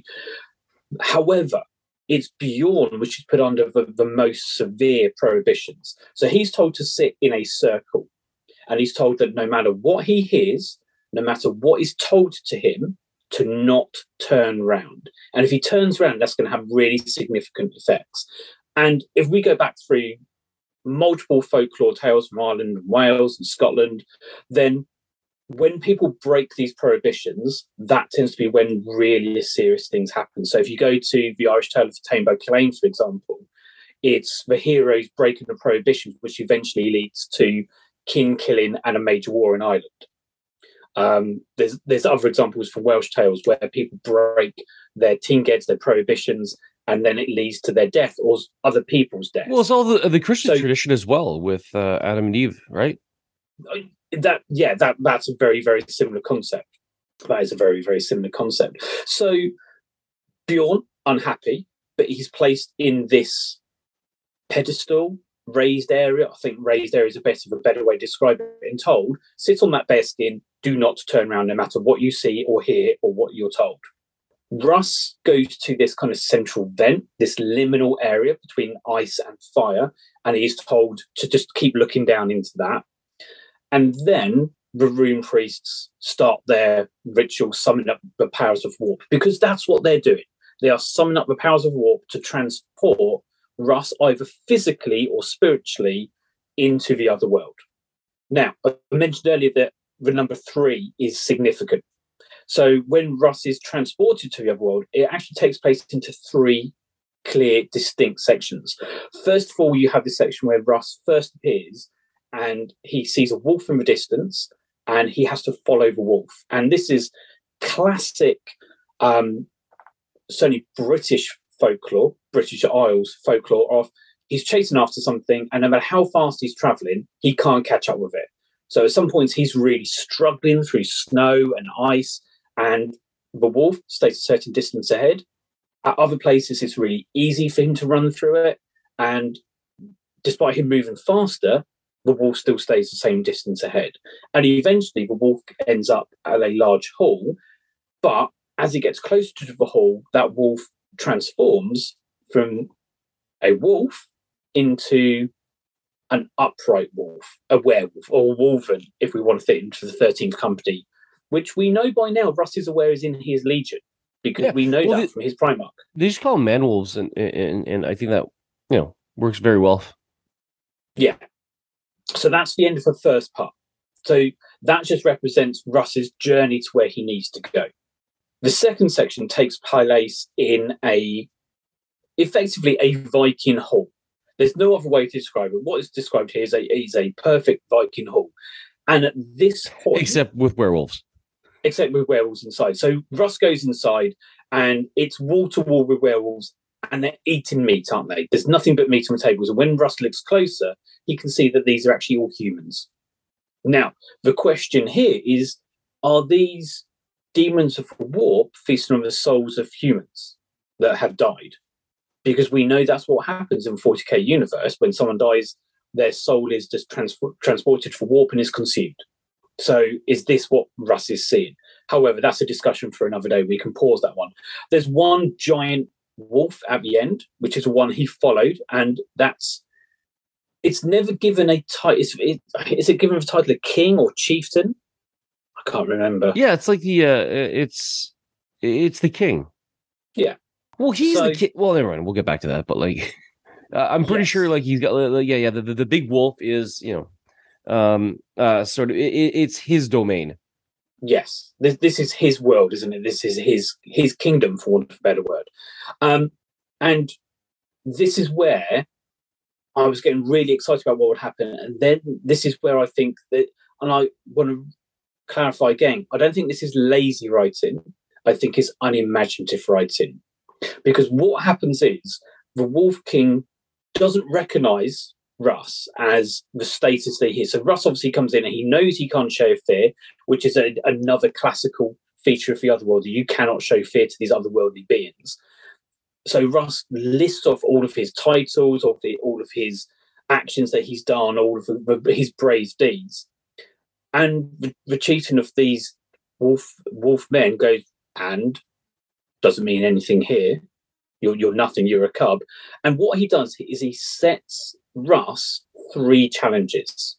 Once again, that number three coming into it.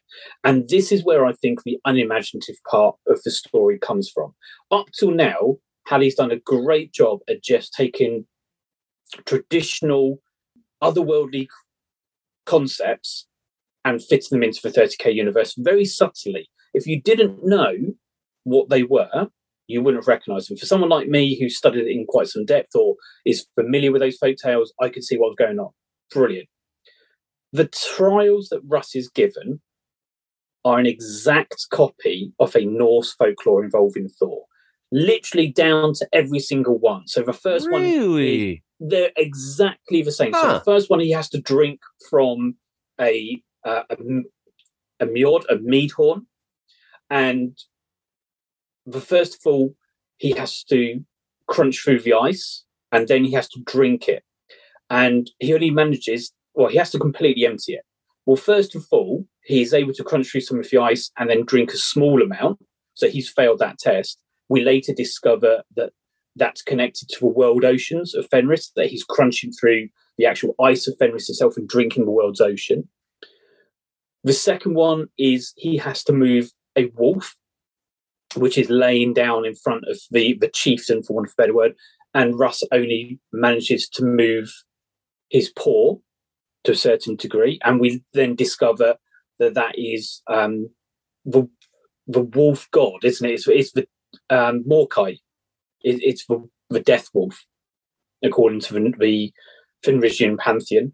And then the final one is he has to wrestle an old lady, and the old lady kicks the shit out of Russ. Yeah, that's the second one. The third one is the uh is the is the wolf is that, the that he can't yeah. move because you can't move. You can't you, you cannot move death. Yeah. Right? And the we just yeah, and that that's that's exactly it. And the old woman is time, and Yeah, no one can beat yeah, yeah. time. This is an exact, almost word for word replica of a um, Thor myth, where that's he also goes where he also goes to a hall of giants. So he goes to um, and I know Christopher's going to ruin me for pronunciation, but is it Jormungand? No, Jormungand's the um, Christopher will fill us in later. But he go, so Thor goes to a hall of giants. There's not enough Swedes on this show. We need more Swedes.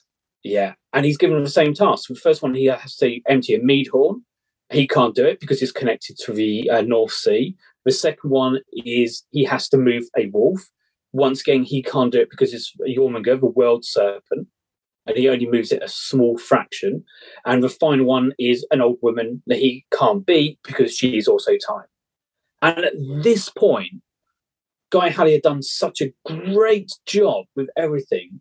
And the fact that this was replicated almost word for word completely switched me off this middle section. It really got to me. And like I say, it's not lazy writing because Guy Haley has clearly done a lot of research into what fits well. But to take such a complete Norse tale and use it almost word for word, when previously up to now he'd taken otherworldly features and just changed them enough to fit into the 30k setting, I just felt this was unimaginative. I thought something could have been done better here. And it, it did switch me off this final section, did switch me off the final part. Now, like I say, that's me coming at this from a specialist viewpoint. JP, what about you? Because I don't I don't want to monopolize this middle part with me. Not at all. Honestly, this is fascinating. I didn't know any of this stuff. Um, my special my specialization is very much different.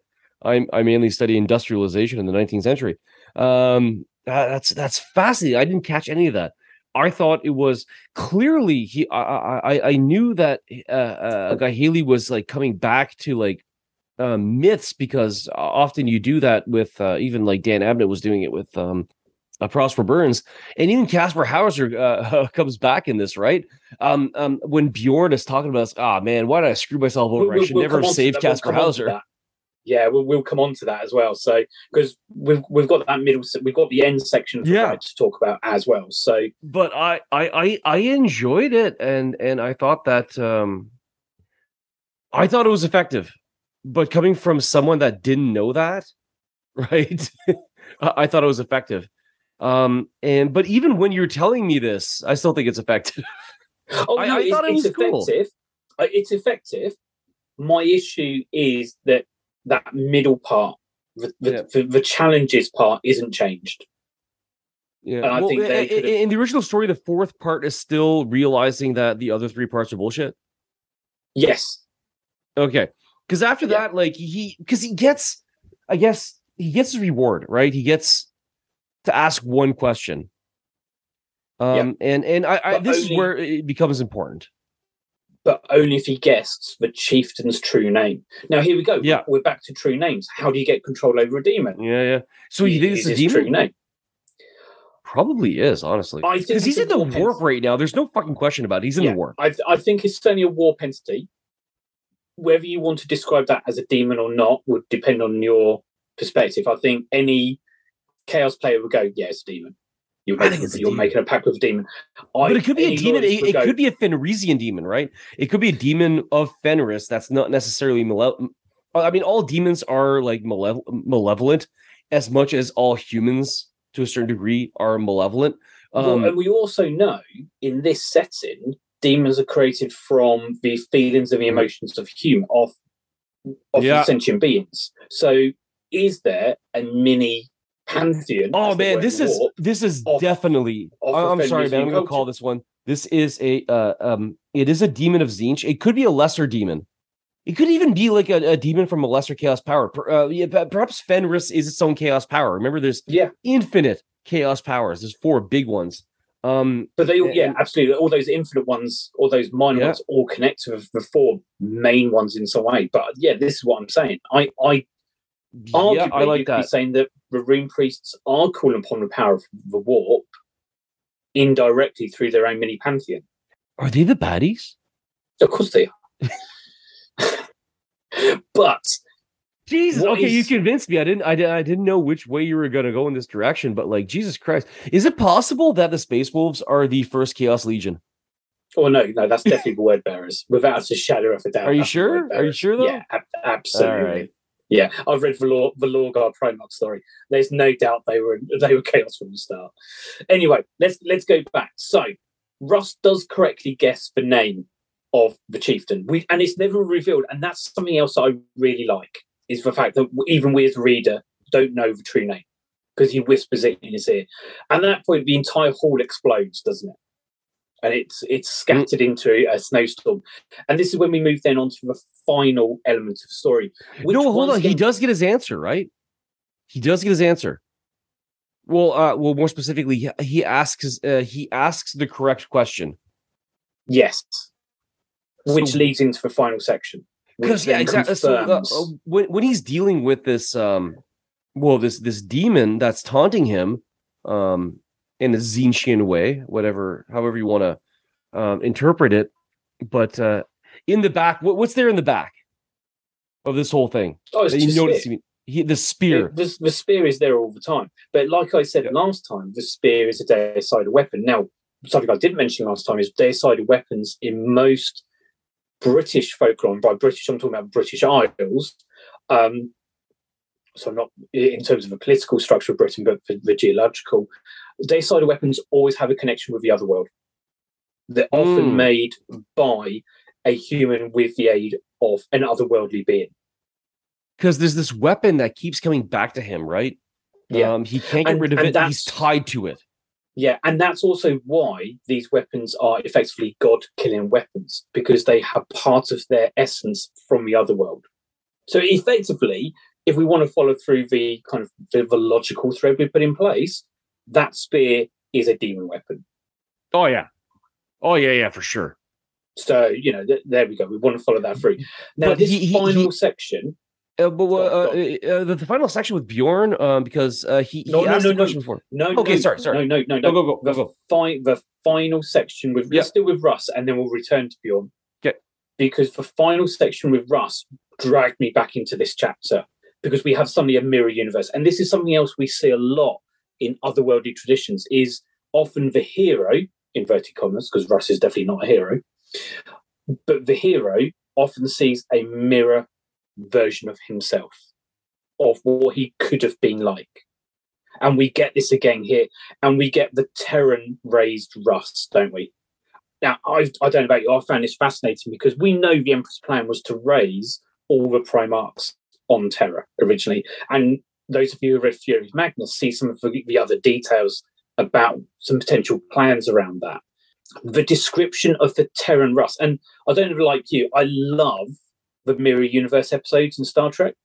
This Um, reminded me of a Mirror Universe episode because you get to see Russ in Imperial Army uniform, what he could have been like without the Fenrisian culture and upbringing that he had.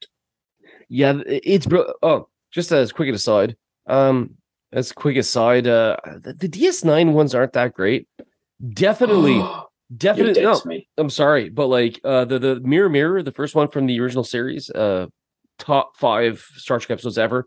And I would say the Enterprise one, the two part Enterprise one, is like one of my favorite Star Trek things that they've ever done. Uh, even the Discovery ones are pretty good. The DS9 ones, I don't know, man. I want just no, no Terran Empire. It's kind of weird. I do love uh Kira in, in, in those ones. Like she she she got to like vamp it up, and I thought that was great. Anyways, let's. This is neither here Let's nor there. on. Moving Yeah. on, but like we'll That, that's different. we can discuss this in our Babylon 5 slash DS9 podcast. Yeah, that, that's the that's Stay the stuff podcast we'll do at some point. The- the one-off special we'll do of six hours in length. we'll set a day. We'll set a day aside for that one. Anyway, so this section here is the two Russes have a conversation, don't we? Or Yeah. and the Terran Russ basically challenges everything at the heart of the the, the Russ Prime, as we, we, we can refer to him. And I love that he just points out what everybody what's what's so obvious is that, oh yeah, so you just wound up being shot into the world that perfectly fits your personality in every way. Yeah, That was a coincidence. It was so coincidental that every Primarch went to a world that kind of that matches them. them. Yeah, Yeah. What a coincidence! What up? And he and he challenges him about letting his legion use the warp as well. Yeah, yeah, yeah.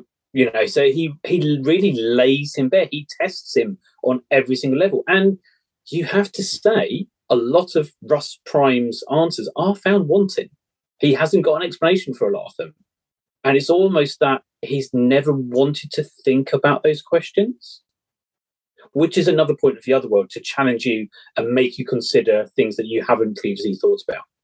That's really Hello? interesting, and and I think that again, I think this is a really effective part of the story, This part is, yeah, and I and like- eventually, I- I yeah, like his, his questions are, are found in wanting, but eventually they do answer it. He does get to ask his question.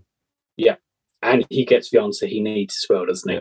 He he get basically he gets confirmation that the path he's on is the correct path. Yeah. So essentially, Or- and this is like one of my possibly And- one, of my favorite quotes in, in the whole thing. is like what what what's the spear? The spear is tied to me. What what do I do with the spear? How do I use the spear uh to take on Horus? How do I uh use the spear to uh uh like what what's the goal is why is this tied to me? And and, and the, the the the the basic answer is that all the emperor's uh gifts are are, are have two edges and and and they will cut both ways which i think is really really cool and that's why it kind of reminded me of the whole kosh thing but um, yes, and and it's typical folklore answer of it, it- it's a classic dungeon master answer, isn't it? It's like I'm going to tell you the answer without telling you the answer. yeah, cuts both ways. Well, the idea is, is yeah, like you, you're you're not getting out of this. You're, you're not coming out of this the way that you went into it. No, there's going. We know that we know that Russ isn't going to die, but like he's not coming out of this um the way that he'd like to. You know, yeah. he's not going to win this. Gonna, no, there's going to be a cost of some sort. Yeah. Now let's go back to what's happening with the Rune Priests and Bjorn, because it's not good, is it? So, well, like no, they're all said, dead, aren't they? well, no, but it's the fact that Bjorn keeps hearing them die in different ways. so he's not allowed to look. And, you know, Bjorn has been really challenged on this as well. And it does make you wonder what would have happened if he had turned round at any point. Would Russ have been lost in the warp? Hmm, interesting. Hmm, there's a what if there, isn't there? But, but he was told not to and he didn't. Yes, so he's that shows his loyalty, doesn't it? It show it's building up to what he will be at the end of the heresy and the scouring period as the first great wolf of the, of the legion or of the chapter.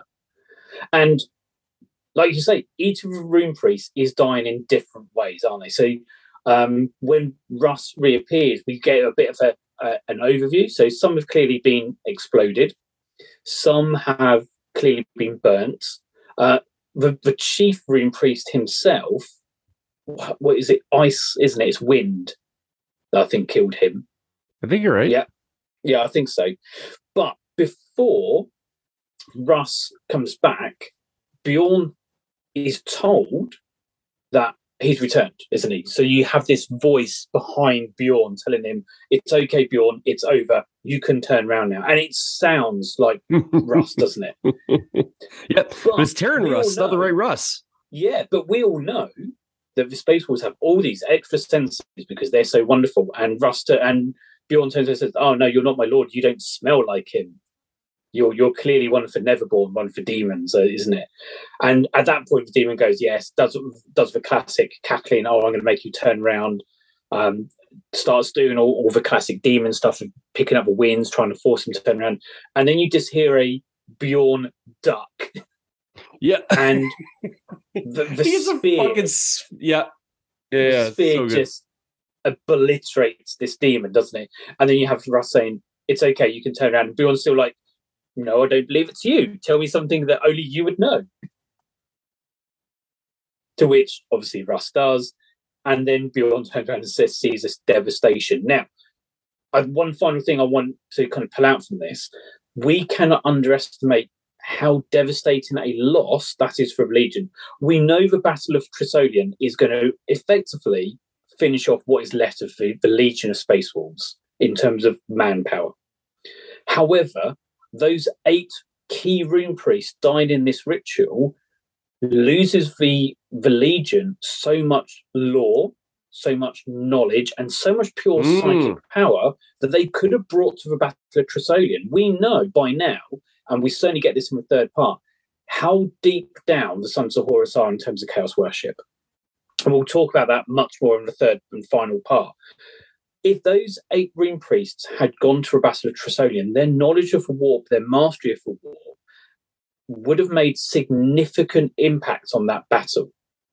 But they've now been lost. That information which they knew and understood hasn't completely been passed on to their apprentices. So the rune priests which are left are not as powerful as the eight which have died to get Russ effectively the answer he needed. Now, is their loss worth it? Russ would probably argue yes. Long term, was their loss worth it? Probably not. No. This is kind of like, and I hate to use the term dark age because it's not applicable, but this puts the Legion into a dark age of knowledge where that pre heresy knowledge and lore is lost to the post heresy Legion and therefore chapter. And does that leave the Legion open in some ways. I think that's just a great way to uh, uh to close out this section. Because after that, the the you know, Russ has his answer uh, about the uh, the spear, um, and that he can wound Horus, and he will make uh, what is it? He'll he'll make Horus doubt himself with the spear.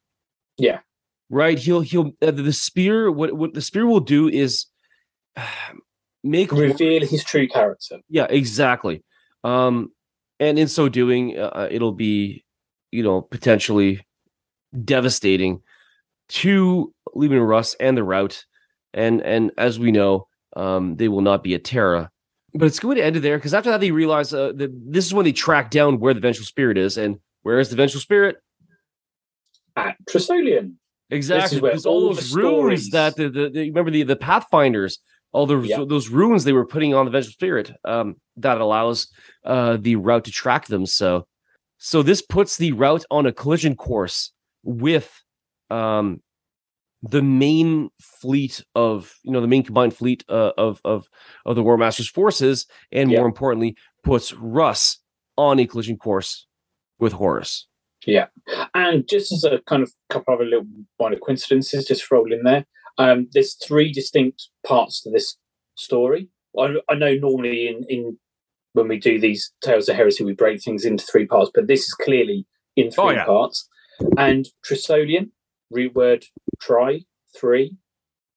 Ah, it's well constructed. It's well constructed. It's well constructed. Yeah, like it's it. well constructed. I just don't like that middle section. But let's pause it there and we'll move on to the ending of the show.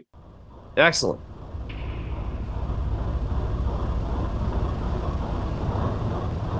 All right, welcome to the two week hobby challenge. Um, all right, so Darren, I know that um, uh, you've done an incredible amount of work recently uh, since the last episode. Uh, uh, I, you've sent me some a couple pictures of it. Uh, I don't think it uh, it does uh, uh, a couple pictures does justice to the incredible amount of work you've done.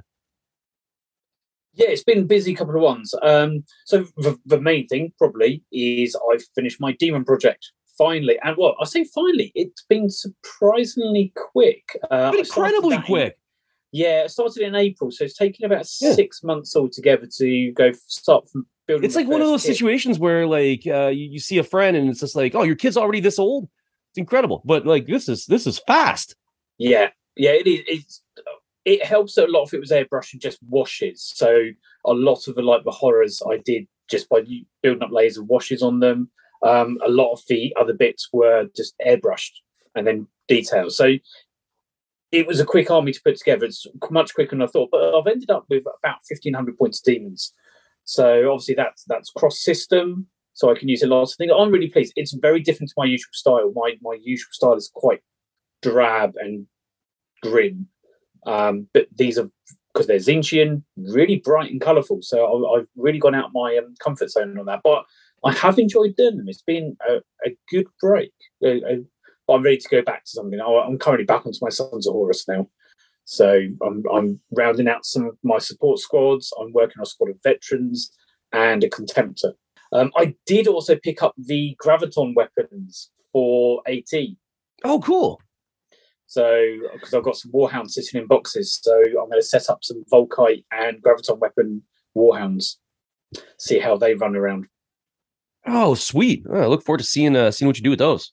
Yeah, and uh, we had a gaming weekend up at Warhammer. Did you? How'd that go? Yeah, well, three of us have our birthday. We're quite lucky that three of us have our birthdays in October. So we all decided, well, let, let's just get together over weekend and, and play some games. Um, not didn't play Heresy, but we played Necromunda, which is a great game anyway. I thoroughly enjoy Necromunda.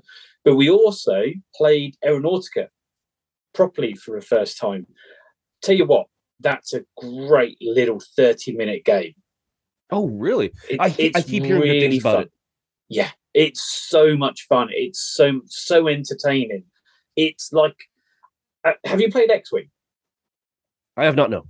Yeah, so I mean, if you played X Wing, it's very similar, but it's a lot simpler because you where you're on hexes, you don't have to worry about kind of rules measurements or anything like that. It's just you're moving a set number of hexes, and it is so much fun to play. Things die very quickly, but the maneuverability is such a fast flowing game. And we we got two games in in about an hour, just over an hour. Um, really, really enjoyable. And every game or every plane is viable. Every plane has its advantages. So and what and disadvantage as well. And you're playing little planes. What what you know? What else can you ask for? I mean, it's perfect. And the planes, obviously, they. Uh, I have some uh, uh, uh for Titanicus um, reasons because they're perfectly to scale. Yeah. Titanicus reasons. Uh, I, I I use them as uh, strafing run counters, and and um, the Thunderbolts they look absolutely amazing. Just Yeah. perfect little models. All, all of them, yeah, all the kits are amazing details. I, I I've invested quite heavily in Aeronautica. I, I it's one of those games that I always thought was going to be good, but now I've actually had a few games of it. I didn't realize quite how good it was going to be. Excellent. So, what about yourself? What have you been up to?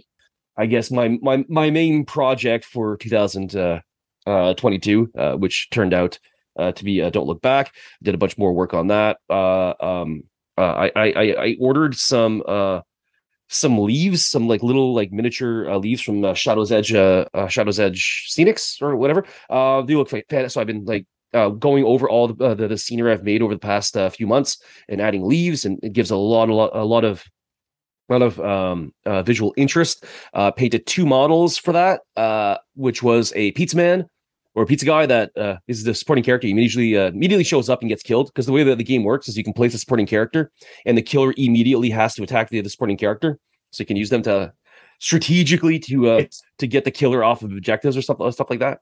Well, yeah, not really. it's, it's just one of those random people that turn up in Yeah. horror film, isn't it? Just just get horrible. yeah, just guy just kind of shows up immediately gets Yeah. gets killed. Um and um oh yeah, uh, one of the, uh, the the the core uh core characters which I uh tried to paint up uh, like uh, Keith David from uh well pretty much every movie in the 80s uh from The Thing and from They Live and one of my favorite actors of all time. So I tried to paint him up like that. Uh um so it was pretty rad. Uh, I had a lot of fun with that. Uh, building two more trees, which I had ordered. Uh, um, they're like woodland scenics, uh, uh, ready-made trees, which I realized I could have easily made myself, but whatever. Uh, I, I'm not getting into making making trees. Uh, so I got um, so I I- got some ready-made trees. I'm making bases for. Um, what else? The uh, well, uh, oh yeah, and I, I assembled uh, the Gourd Reaper and the Gourd Reaper too. So I, I got some expansions as well. Uh, so I'm I'm pretty stoked about that. Those are some expansions that come in the v, uh, the VHS cases. I know this none of this is heresy, and I do apologize. Uh, but it's just been so much fun over the last few months just painting this stuff up. I mean, I've You've only really played it a few times, but yeah, since Adepticon, this this has been your big thing, hasn't it? yeah, it's just it's been it's been such a breath of fresh air. Uh, because I'm just paint, painting Space Marines and and and Imperial Guard for 30 years, and it's the first time I've actually ever gotten a into another game. Like I feel like I'm cheating on 30k a little bit, but like it's first time uh, that I've painted something completely different, and it's just been such a breath of fresh air. I um I, I intend to be working on my Night Lords again um, over the next few months, especially now um that I should be able to afford the rest of the models I need for it. Because as I mentioned last time, it was a very expensive product uh, project. Yes. But uh, just Yeah, having a lot of fun with Don't Look Back, and and um, uh, hopefully everybody will forgive me for uh, uh, cheating on 30k, but uh, it's been uh, quite fun and allowed me to uh, uh, to practice different kinds of painting, different kinds of things, nice bright colors I would never normally use, and and it's, it's been a lot of fun. So, anyways, It's been like my, it's on, been on like my demon project, isn't it? It's a bit like my demon Yeah. project. It's a break. It's a break from a normal, and sometimes you need to have that break from a normal to refresh you for for going back to your original projects. Well, Although, absolutely. You you and I both know that when those Rough Riders drop, How the hell am I not going to buy Rough Riders? It's almost Yeah. impossible. I think Yeah. I, I could try to change the. I, I- was thinking I, I have some um some Valhalla style heads from Victoria Miniatures that I never really used, and I'm thinking if I could just replace the heads, I think they would look perfectly fine as Valhalla Yeah. Rough Riders. I, see, I'm going to swap out the heads for like more Cadian looking heads because that that's what I've got in the rest of my army. So Yeah. I think I'm going to be trying to do head swaps as well, and I think it will work. I think it will work really well. I cannot wait for those to drop. They have to be in the if they don't put them in the militia list, I'm going to make my own rules for them, which Yeah, I'm sure absolutely. people around me will let me use. But like, just Yeah. put them in the militia list. Yeah, because you know what sums up 30k than a guy on a horse with a grenade strapped strapped to a stick. it's it's just like it's iconic. It's iconic for for for, for the guard. Um Yeah. and and the Imperial Militia. I mean, yeah, it, yeah, it it has to be on there. It has to be in there. Just put it in the militia list. Uh, but yeah, that's gonna be hard to resist. But that should also be really fun. I don't remember the last time I painted a horse. it should be interesting. No, Um, okay. no, that's a good point. All right, to end today's episode, I will be playing a song by a band called uh, Psychic Hood. Psychic Hood plays 40k themed dungeon synth. It's really rad. Hope you enjoy it. If you do enjoy it, or if you enjoy anything that we've played or anything that you find out there, always consider uh, uh, going to Bandcamp and uh, throwing uh, the bands uh, um, a few bucks, get a T-shirt, get a uh, a tape, vinyl, whatever. Just support the people that make the music that gets you through the day. So, what are we doing in the next episode? Um, we haven't fully decided. We are definitely going to be finishing off Wolfsbane. So now I've got over my rant from part two. We can go back into how uh, Horus kicks the shit out for us because um, he does. Um, well, yeah, but this is this is Horus at level like ninety nine. yeah, this is Horus ascended, and we've seen the rules for him now. We know why he does this. So that was episode 130. As usual, thanks for listening.